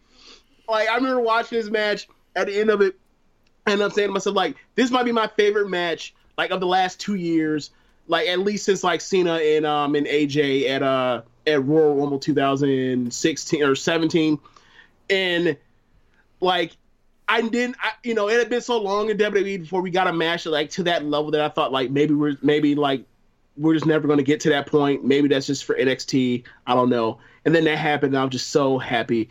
And like I remember, I remember just like me. You were worried that like Charlotte's going to belt back or whatever else. And then like she, she, it wasn't no sneak job or she wasn't going like she literally picked her up off of that damn top turnbuckle and power bombed her ass to hell through that table. We were like, you just got beat. You got you didn't get like the feud's over. You lost. You never got won. knocked out. You lost. It's over. You've been beaten. Like the ace has been the, literally like we talking about like the ace has been dethroned. Like I'm the captain now. I'm the ace now. Yes. Like look at me. Do you see? You see my? Do you see? Look at my eyes. I'm the realest. She was right. so, um, So I'm so happy. I'm so happy this one. I didn't know. I didn't. I didn't know I could trust you, motherfuckers. But apparently I could. So uh, notable things: uh, Shield and McIntyre and Ziggler with 15 points. Uh, Rollins and Miz, which I held up for a long time, only ended up with 26 points. I think that Um, might be a, being like the first great match um, of the year on the main roster. I think that's what happened. Uh, men's Royal Rumble 47, Daniel Bryan and Brock Lesnar 44. Um, yeah, but match of the year, uh, I can't argue with it. I had you know Bryan and Styles at number one, Becky and Charlotte number two, but no real argument there for me. I think I gave them the same rating, so What did I end up? What was my ranking? on? I think I had the top three just in different order. So you had you had him uh, Bryan and Styles at number two, and then the three way at number three. Yeah, that's yeah. So the WWE pay per view of the year is our next category. Um, nominees: Royal Rumble, SummerSlam, Evolution, Survivor Series, TLC, and Hell in a Cell. So So, you remember last year when we had to like literally struggle to come up to try to give come up with a number of pay per views that actually meet the status to be worthy of being voted on? This year was a lot different, especially the back half of the year. back half of the year came through. Yeah, thank God it did. Because the first that no, like it was Royal Rumble and a whole bunch of nothing. So, starting at the bottom with 16 points. Hell in a Cell. Fuck that show, James. um, and all of our placers are well into 100 points. So, in third place with 123 points, TLC. Mm. In second place with 126 points, the Royal Rumble. And number one with 162 points, Evolution. Yes, yes, God damn it, yes, yes. So James James living up to his gimmick right here. So Screw you talking about me and my gimmick. Look, man. You, you look at the one year for this whole fucking promotion. It was the turning point. Like, look, Raw. uh, Sorry, um, as far as coming up with giving you, um, a show where you were happy, like nothing, nothing was bad on the card. You were ple- happy and, ple- and pleasant. You weren't beating down with heat throughout the card. The only people that were heels that won, they won for for a specific reason. And then you had the match of the year, apparently, and you had a great and you had a really good main event.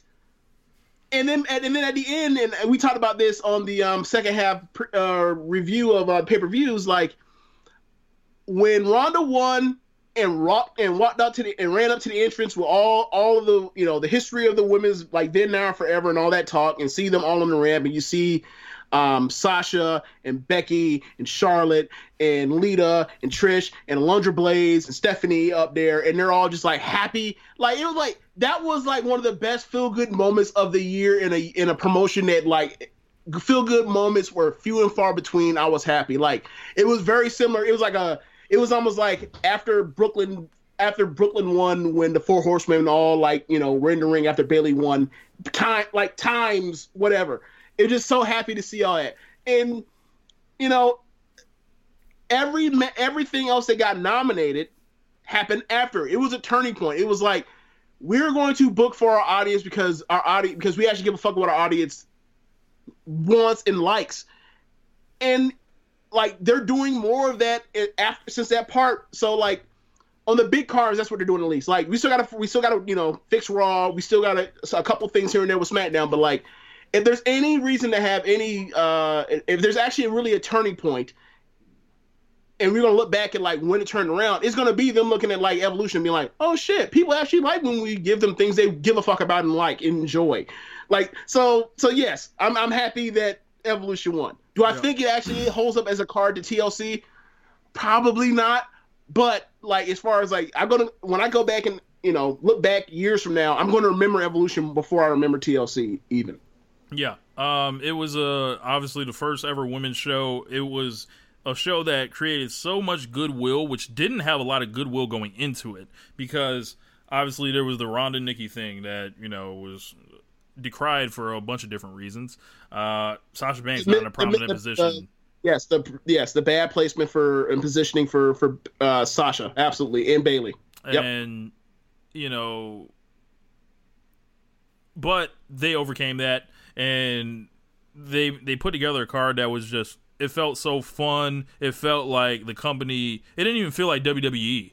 Like like that's how good it was. Like definitely not the main roster. It definitely felt more like a takeover. Yeah.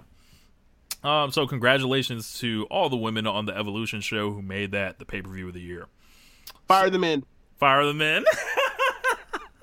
so after that, uh, we've got the NXT Takeover of the year. So this one, um, very interesting here because I don't know. I think people forgot about one of these shows, but maybe it's just something had to come in last. Um, and maybe it's the function of the title match on that show. Uh, so let's get to it.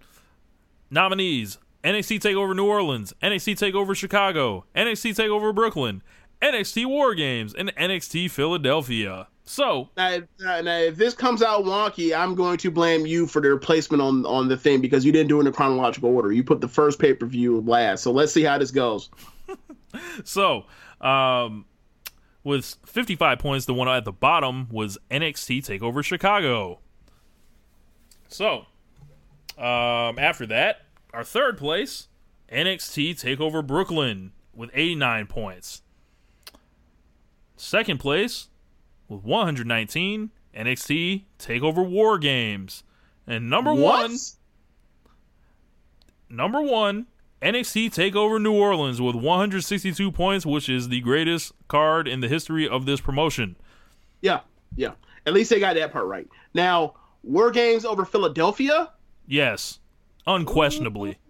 Because okay, all right, so you had the ALP the ALP match with the with the shenanigans with um with with Roddy Strong joining um Undisputed, right? That was a great match as it was happening. Um No, that, versus, no, you're you're you're mixing stuff. Like, I am? Yeah, because Roger Strong didn't join to New Orleans. That happened at New Orleans. I'm sorry, you're right.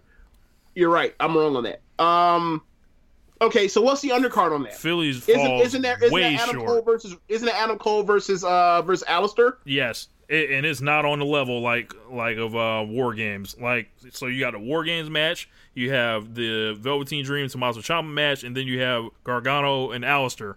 Which those three matches alone, and, and you have the sprint for the opener for the women's match. I understand that, like it's four matches. I get it. I mean, or and if you want to throw out the fact they did the flash knockout thing with um with Riddle, fine. So you don't even have to really count that, but it popped the crowd. It was huge, so that I count that as a plus.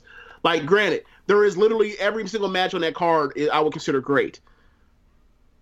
But one match went 47 minutes, and it was not a five star classic. It it had points where it drug. It, I, I wouldn't call it a bad. I wouldn't call anything. I would call it a great match, but it still went 45 minutes, and you had two matches that immediately killed it as far as his performance in front of it. And like, if you're going to do that, should have swapped both of them out. No. So so Velveteen Dream and Kassius Ohno was not good.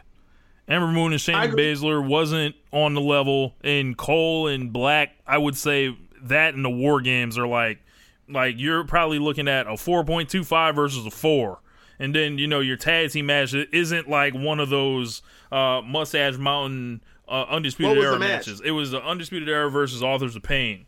Mm, okay. Like I think this one had one really great match, one good match, and then the other three was just eh, all right. Okay. But they got it right up top. NXT Takeover New Orleans, probably the greatest card in the history of this promotion. Uh, th- with that match on top, the title match between Andrade Cien Almas and Aleister Black, NXT North American ladder match, what which kind of redefined what the six man genre should look like at this point. Just so planned out, so like athletic and then dangerous at the same time. And everybody had a purpose. Yep. And everybody had a chance to have a spotlight in the match. Yep, and you get the big angle with Roger Strong joining Undisputed Era, just setting the tone for this year and absolutely kicking the shit out of WrestleMania 34. So I can't I can't put over uh, NXT Takeover uh, New Orleans enough. So, um, and Brooklyn also was great too. So, yeah. Um, so our next award. Wait, wait, what card had the um? Brooklyn had the Velveteen.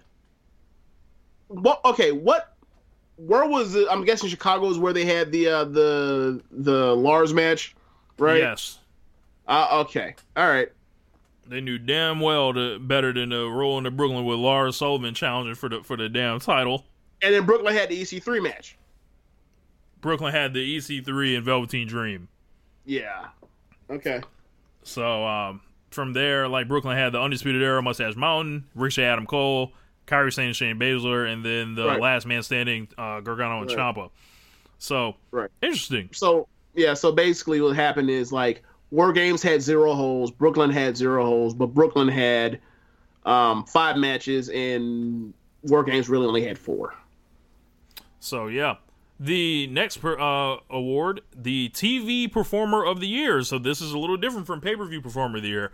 Obviously, on television, you're probably not going to get to go as long, but in some cases you do. But it's not a regular thing. So our nominees: Daniel Bryan, Seth Rollins, Finn Balor, Mustafa Ali, Pete Dunne, AJ Styles, Johnny Gargano, and Roman Reigns. So I wanted to like try to get Roman on there somewhere, and I thought this was the category that he fit best in because you know if you just look at the year that he had uh, on yeah. TV, he was great against Mojo on TV. Miz, uh, Miz, Finn Balor, he was in a gauntlet match. Yep, just just a lot of like you know cool little moments for him there. Um, yeah, cool little. Um, yeah, so we're gonna start at the bottom with nine points. Finn Balor. So I thought they kind of disrespected Finn there because everyone else ended up with points. Roman Reigns ended up with 15, so it wasn't like he got much more. Um, but we had a tie for the third place vote here between Johnny Gargano and AJ Styles with 84 points each. And it's like they both ended up with the same amount of first place votes AJ Styles got one more second place vote, and Gargano got three more third place votes. That is about as close as it gets uh, on that. So I'm gonna just declare that a tie with with with those guys. Okay. Uh, at three, because we I tried to run an informal poll on our social suplex thing, but of course you know, these guys can figure out how to do it. Started adding people on. I was like, bro, yes. this wasn't for you to add to. Like, so uh, yeah. I have retaken control. And... What did what what did you? Okay, so let's do this. What do you vote, or what was your order for it? Okay, so my order for uh, TV Performer of the Year: number one, Pete Dunne. Number mm-hmm. two, Seth Rollins. Number three, AJ Styles. Okay, and what did I have? You had Let's see. You had number one, Pete Dunne. Number two, Johnny Gargano. Number three, Seth Rollins. Mm.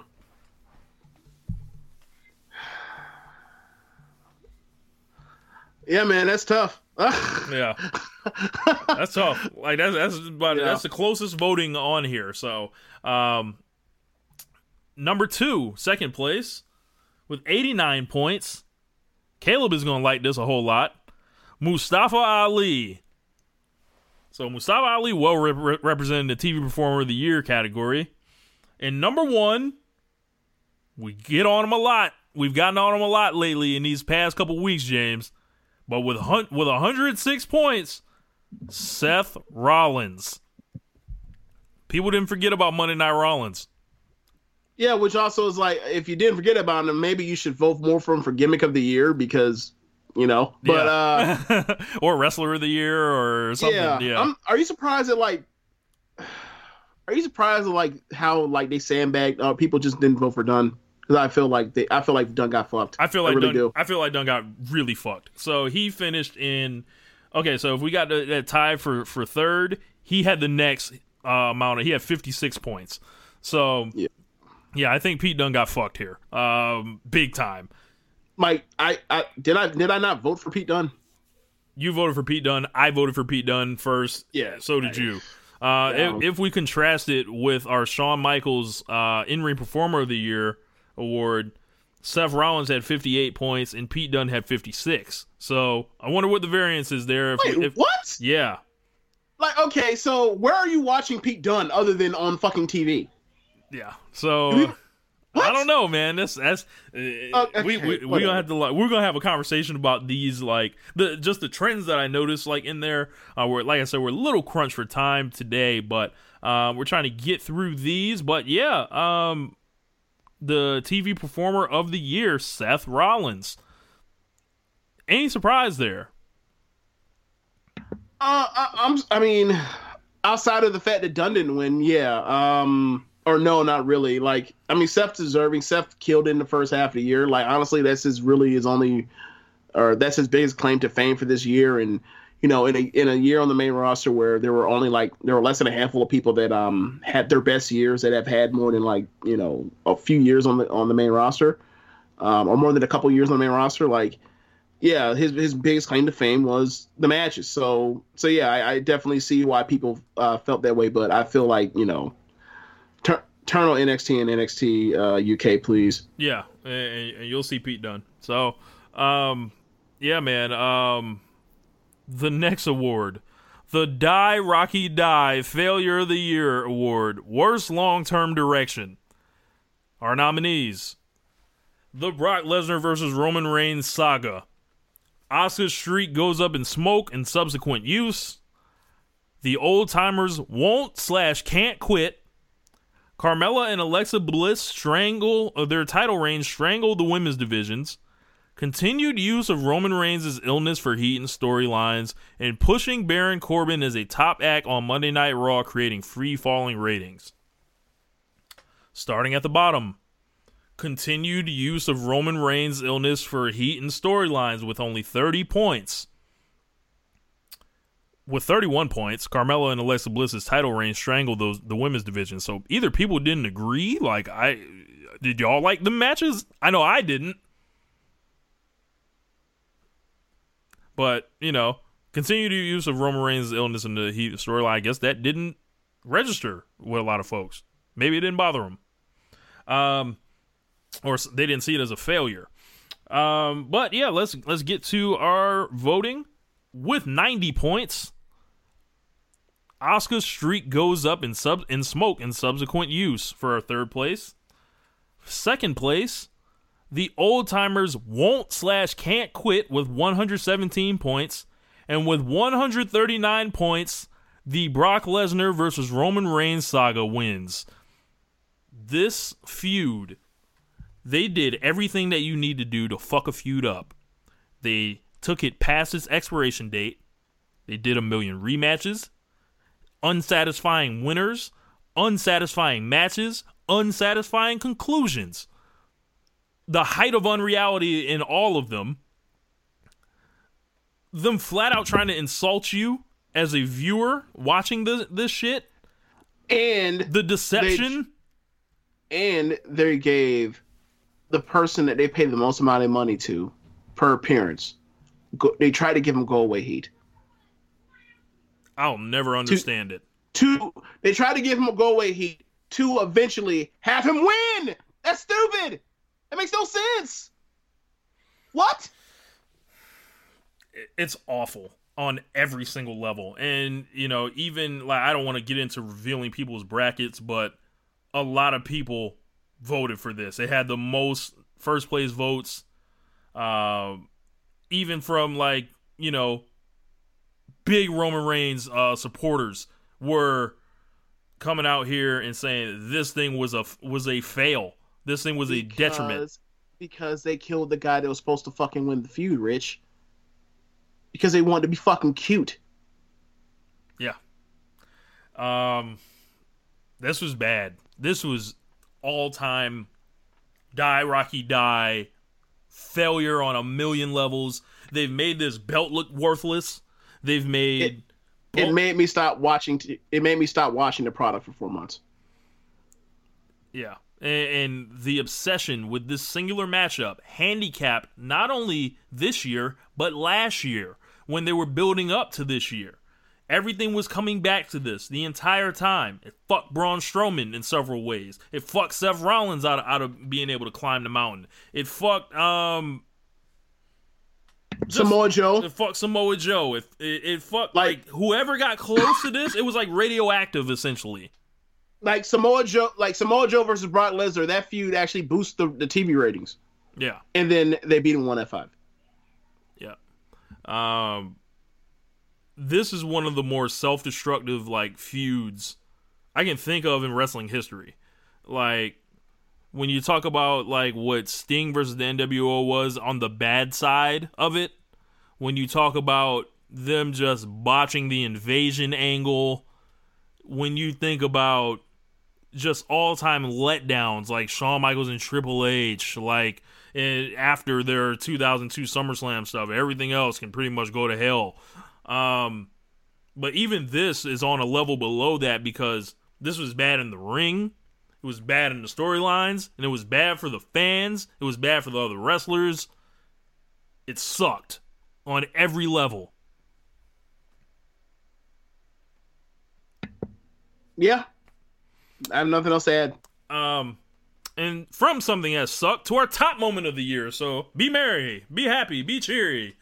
Um, our single best moment of the year. Our nominees Daniel Bryan unretires, Shinsuke Nakamura wins the Royal Rumble. Becky jumps Charlotte after the SummerSlam match. The Shield comes for Braun Strowman. Shawn Michaels in The Undertaker's promo from September 3rd. Becky Lynch invading Raw. And the or Seth Rollins' performance in the Gauntlet match. And Ronda Rousey armbars Stephanie McMahon at WrestleMania 34. Starting at the bottom. Shawn Michaels in The Undertaker's promo from uh, 9 3, where essentially it's given away that Shawn Michaels is about to come out of retirement, and The Undertaker challenges him, puts him on the spot. In third, with 62 points, Shinsuke Nakamura wins the Royal Rumble. And this actually came down. This was actually our closest one. For the battle of the one and two. I have an idea of what these one what one and two is. So with one and two, with 135 points, and this came down to the end of the end. With 135 points, Daniel Bryan unretires as our second place. That went number two? Went number two. Wow. And wow. with 137 points, Becky Lynch invades Monday Night Raw. wow. Now, looking at the voting, to examine it closer, Daniel Bryan received 31 first place votes. Becky Lynch received 27 first place votes. The second place voting, Becky got 23, Daniel Bryan got 16. And they split on third place votes. Gotcha. Hmm. So basically, what happened is a bunch of people fucked uh, Daniel Bryan's uh, ret- comeback. Basically. Yes. Wow. All right. Well, uh, Okay, have you looked to see who voted for uh, who left him off the ballot? I will have to take a look at that. Okay, I want. I wonder if there's a correlation between FDSers Yeah. or pro Romanites. Yeah. So It's I crazy. Uh, Well, you know, is is out of Dan Bryan and Becky Lynch. Those are the two they hate. So I don't know. Maybe they left them both off. maybe I don't know. I, but I think I think I think the thing is that it's more of a um of the we're never gonna I'm ne- I'm never gonna be backing into this Daniel Bryan shit because you you quote unquote ruined this guy's career for this skinny wimp. I think I think I think a lot of that is at play. So It's like, look, man, like you heard that promo. yeah, Like, don't ignore it. yeah, let's let's not pretend here, okay? Yeah. So um, James, I had um, Daniel Bryan at number one, Becky at two, Becky jumped Charlotte at number three. So I think I, I think I had one and two the same way you did. What was my number three? so you had um, number three was Ronda Rousey armbar Stephanie at WrestleMania 34. Ah. That's right. So That was the main event of WrestleMania. So you know,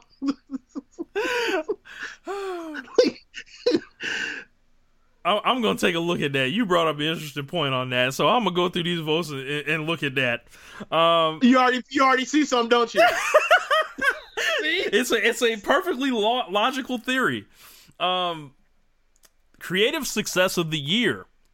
Okay. So this right here, we have five nominees: the WrestleMania mixed tag match, the 2018 Men's Royal Rumble match, NXT has its greatest year ever, Becky Lynch becoming the man following a ill-fated heel turn, in WWE Evolution. Just putting all these these winners in in high placing events against each other. So, starting at the bottom with 40 points, the 2018 Men's Royal Rumble match. Third place with 92 points, WWE Evolution. Second place with 133 points, NXT has its greatest year ever. And number one, just like everything else, Becky Lynch becoming the man following ill fated heel turn. She will not lose. She is the Kenny Omega of this. like the way Kenny Omega dominated the awards on Keeping It Strong style, Becky Lynch is dominating the awards here on One Nation Radio. This is unprecedented. Okay. Yeah, man. Um, what was my voting on it? I can't remember. So your voting was number one, the WrestleMania mixed tag match. Number two, Becky Lynch becoming the man following the ill-fated heel turn. Number three, NXT has its greatest year ever. Okay. Yeah, I think I think the reason why I end up going with the mixed tag match is like now that you know now that Roman is down and Cena is gone, like he is literally or, like Ronda is literally our top star, and you can talk that noise about she's not a draw and da da da da. It's like She you know how bad the rating would be if she wasn't around.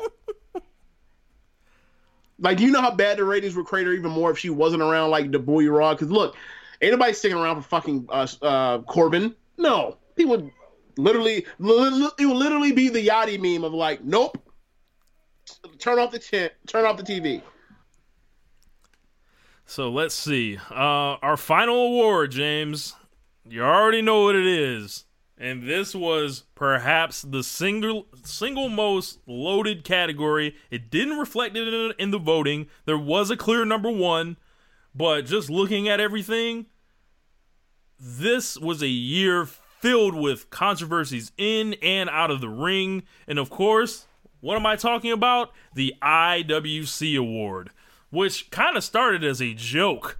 Like, yeah, we're gonna like talk shit about fans on the internet for a minute, what everyone's bitching about the most. But a lot of this now is kind of morphed into hey, these are legitimate issues. And hey, these are controversies that people, you know, are getting, you know, that, that actually have like legitimate legitimacy. So, let's talk about it. The nominees WWE dealing with Saudi Arabia, WWE Backlash, and the Backlash to Backlash, which broke the Wrestling Observer uh, newsletter uh, mail site uh, or website, excuse me. Yeah, F4W was down for days. Yep. Dave Meltzer and Peyton Royce when he was making comments about her appearance. The Fabulous Moolah Battle Royal. Turning popular wrestlers heel on chosen ones. Which I don't know if people understood based on the voting, but I feel like should have done way better because a lot of the outrage came from that this year. The- yeah, Becky turns heel on Charlotte. Strowman has to turn heel on on um, Roman. Uh, Shinsuke Nakamura has to turn on yeah, AJ. Yeah, they had a bunch of that this year. Oh, Dean Ambrose turns on on Seth Rollins. Daniel Bryan turns on AJ, AJ Styles. I don't know if AJ yeah. is necessarily a chosen one, but um, Daniel Bryan has to turn heel. It more is like popular wrestlers turning heel and there being like an outcry, like you fucked up with these baby faces. These are actually the people we want to cheer for. Yes, turning people heel for the fact of getting heat. No other reason other than to get heat. So, like even though the hardest thing in the entire promote in all of wrestling is do is to get people that are that are likable that, that you want to cheer for, and you get them and you want to turn them heel because you're you you guys are bad people. so the Bellas and Divas are back. So I kind of lumped that in together. So you know the controversy that the Bellas brought, and also the Diva era making a return and then like getting kicked to the wayside. Uh, thankfully, by midway through the year, uh, Nia Jax injuring Becky Lynch. Hulk Hogan returns. The continued rejection and hijacking of Roman Reigns' pay per view matches James, I think we said we were going to rename this award if he was nominated for something else or if he won it again uh, to the Roman Reigns IWC Award. Yeah, luck. I mean, I, am assuming he didn't win it this year, which is like, congratulations, you managed to out outdo yourselves in well, a negative Let's let's let's let's keep listening. and Monday Night Raw, breaking the record low ratings. When I wrote this award, it was four times. It ended yes. up becoming six. Yep. Yep. Absolutely. I remember telling you, like, bro, like it's going to get to at least five, maybe even six. So, at the bottom, turning popular wrestlers heel on chosen ones. I can chalk that up as maybe you guys didn't understand what it, I was talking about on that. But the next one up from that would have been the Bellas and Divas are back. So either, you know, that wasn't a thing. I don't know if people put two and two together, but, you know, it was a fucking fire on the internet during that Brie Bella shit. It was a fire during Nikki Bella, like in in Rousey and all that. And then, oh, as bad as Alexa and Carmella were, we were talking about that. Yep. I don't know, man. Um, so I'm gonna read off all these. So all these kind of deserve to be read. So 11 points, turning popular wrestlers a heel on chosen ones. 17 points, WWE Backlash Backlash. Uh, 18 points, Dave Meltzer and Peyton Royce. 27 points, record low ratings. 43 points, the Fabulous Moolah Battle Royal. 37 points, excuse me, Hulk Hogan returns. And for our top three, with 51 points, the continued rejection and hijacking of Roman Reigns' pay per view matches. Second place with 80 points, Nia Jax injures Becky Lynch. And number one, with 187 points, the IWC Award, WWE dealing with Saudi Arabia.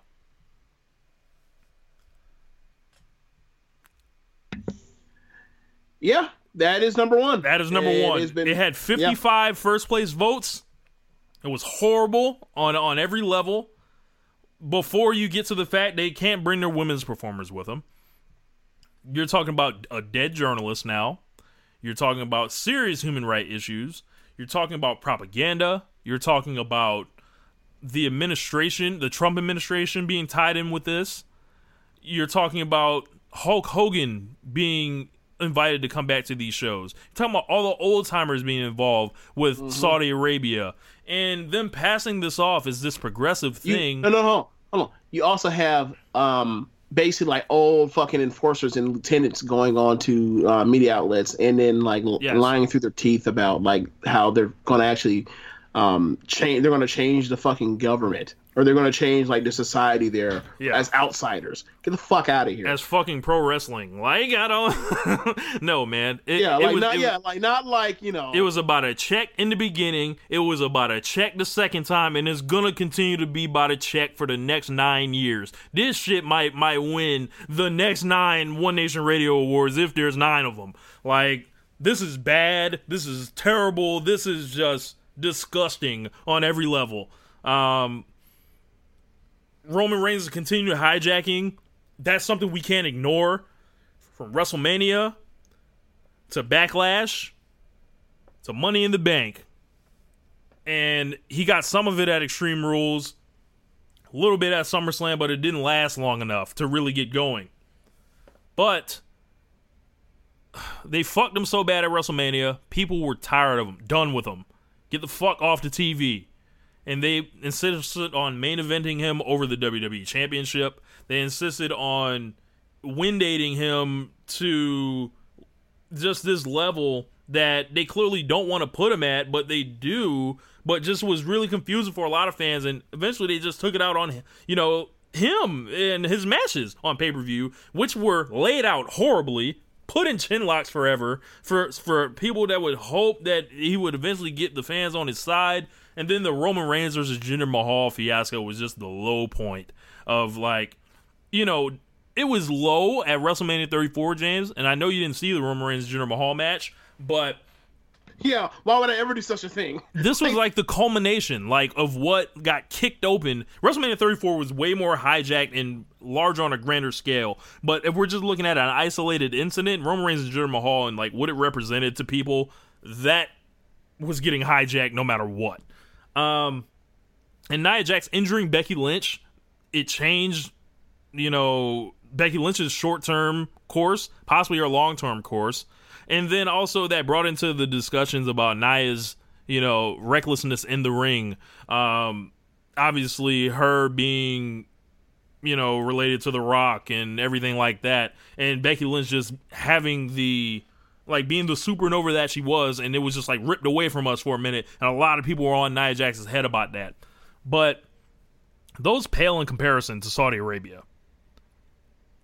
Yeah, and also when you throw in like the the divas back thing, you also like have to account for like the fact that like Brie Bella uh knocked someone out cold.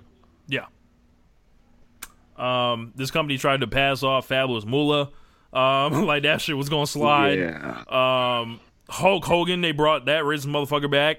Um, and just like yeah, I think I, I yeah I think I ended up putting Hogan second on mine. I'm not really I don't really remember. you did.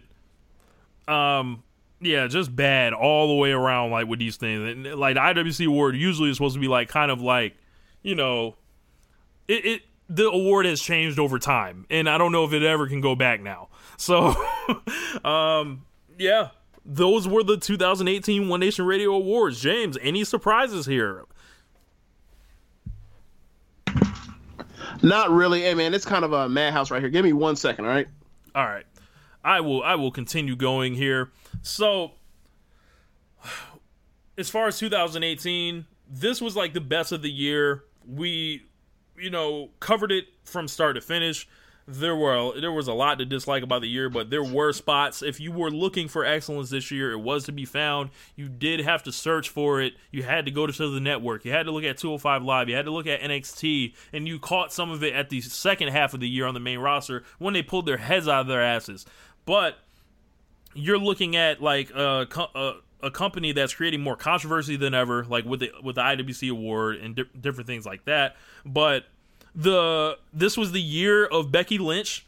Every award, pretty much that she was tied to, she was winning. She was a she was just the best. Like, and it, it's it's hard to like it's hard to like continue to say how excellent she was if you don't understand this, if you are living in any type of denial, if you are mad at Becky Lynch because she was embraced in an organic way, like your favorite wrestler never was, put your head up your ass, see if it fits, like Buddy said in Scarface, and open your eyes. Like my thing is, I don't care. If, I don't really care if it's organic or manufactured or whatever. My thing is like, are you doing good work? Yes, she is. She's doing great work. So check that check that box. is the crowd reacting to her the way that um that now the, direction they give her like where they want to go with her? The answer is emphatically yes. Um, so for me, like two thumbs up. Like you're doing great work, and the great work is paying off apparently. So like that's all I want. uh, That's all I want out of my wrestling is like the shit that makes sense. I don't want people like Baron Corbin to go out there and be thoroughly mediocre or or bad every fucking week, and then like keep getting opportunity after opportunity to go out there and take an hour of, of a three hour Raw. Fuck out of here with that. So this is so this is this needs to be the new program like you do good work the crowd reacts to it you try to manipulate you manipulate things to try to uh boost that flame and then it, and then it keeps going Right. congratulations that's how wrestling has always worked until you know recently Yep, and that that's pretty much going to wrap the show up. But James, thank you for another year of doing One Nation Radio here with me, and thank all of you guys that have listened to the show and supported it in ways like you never have before. Uh, and also, the Social Suplex Podcast Network has continued to grow. Um, you know, added a few new shows this year.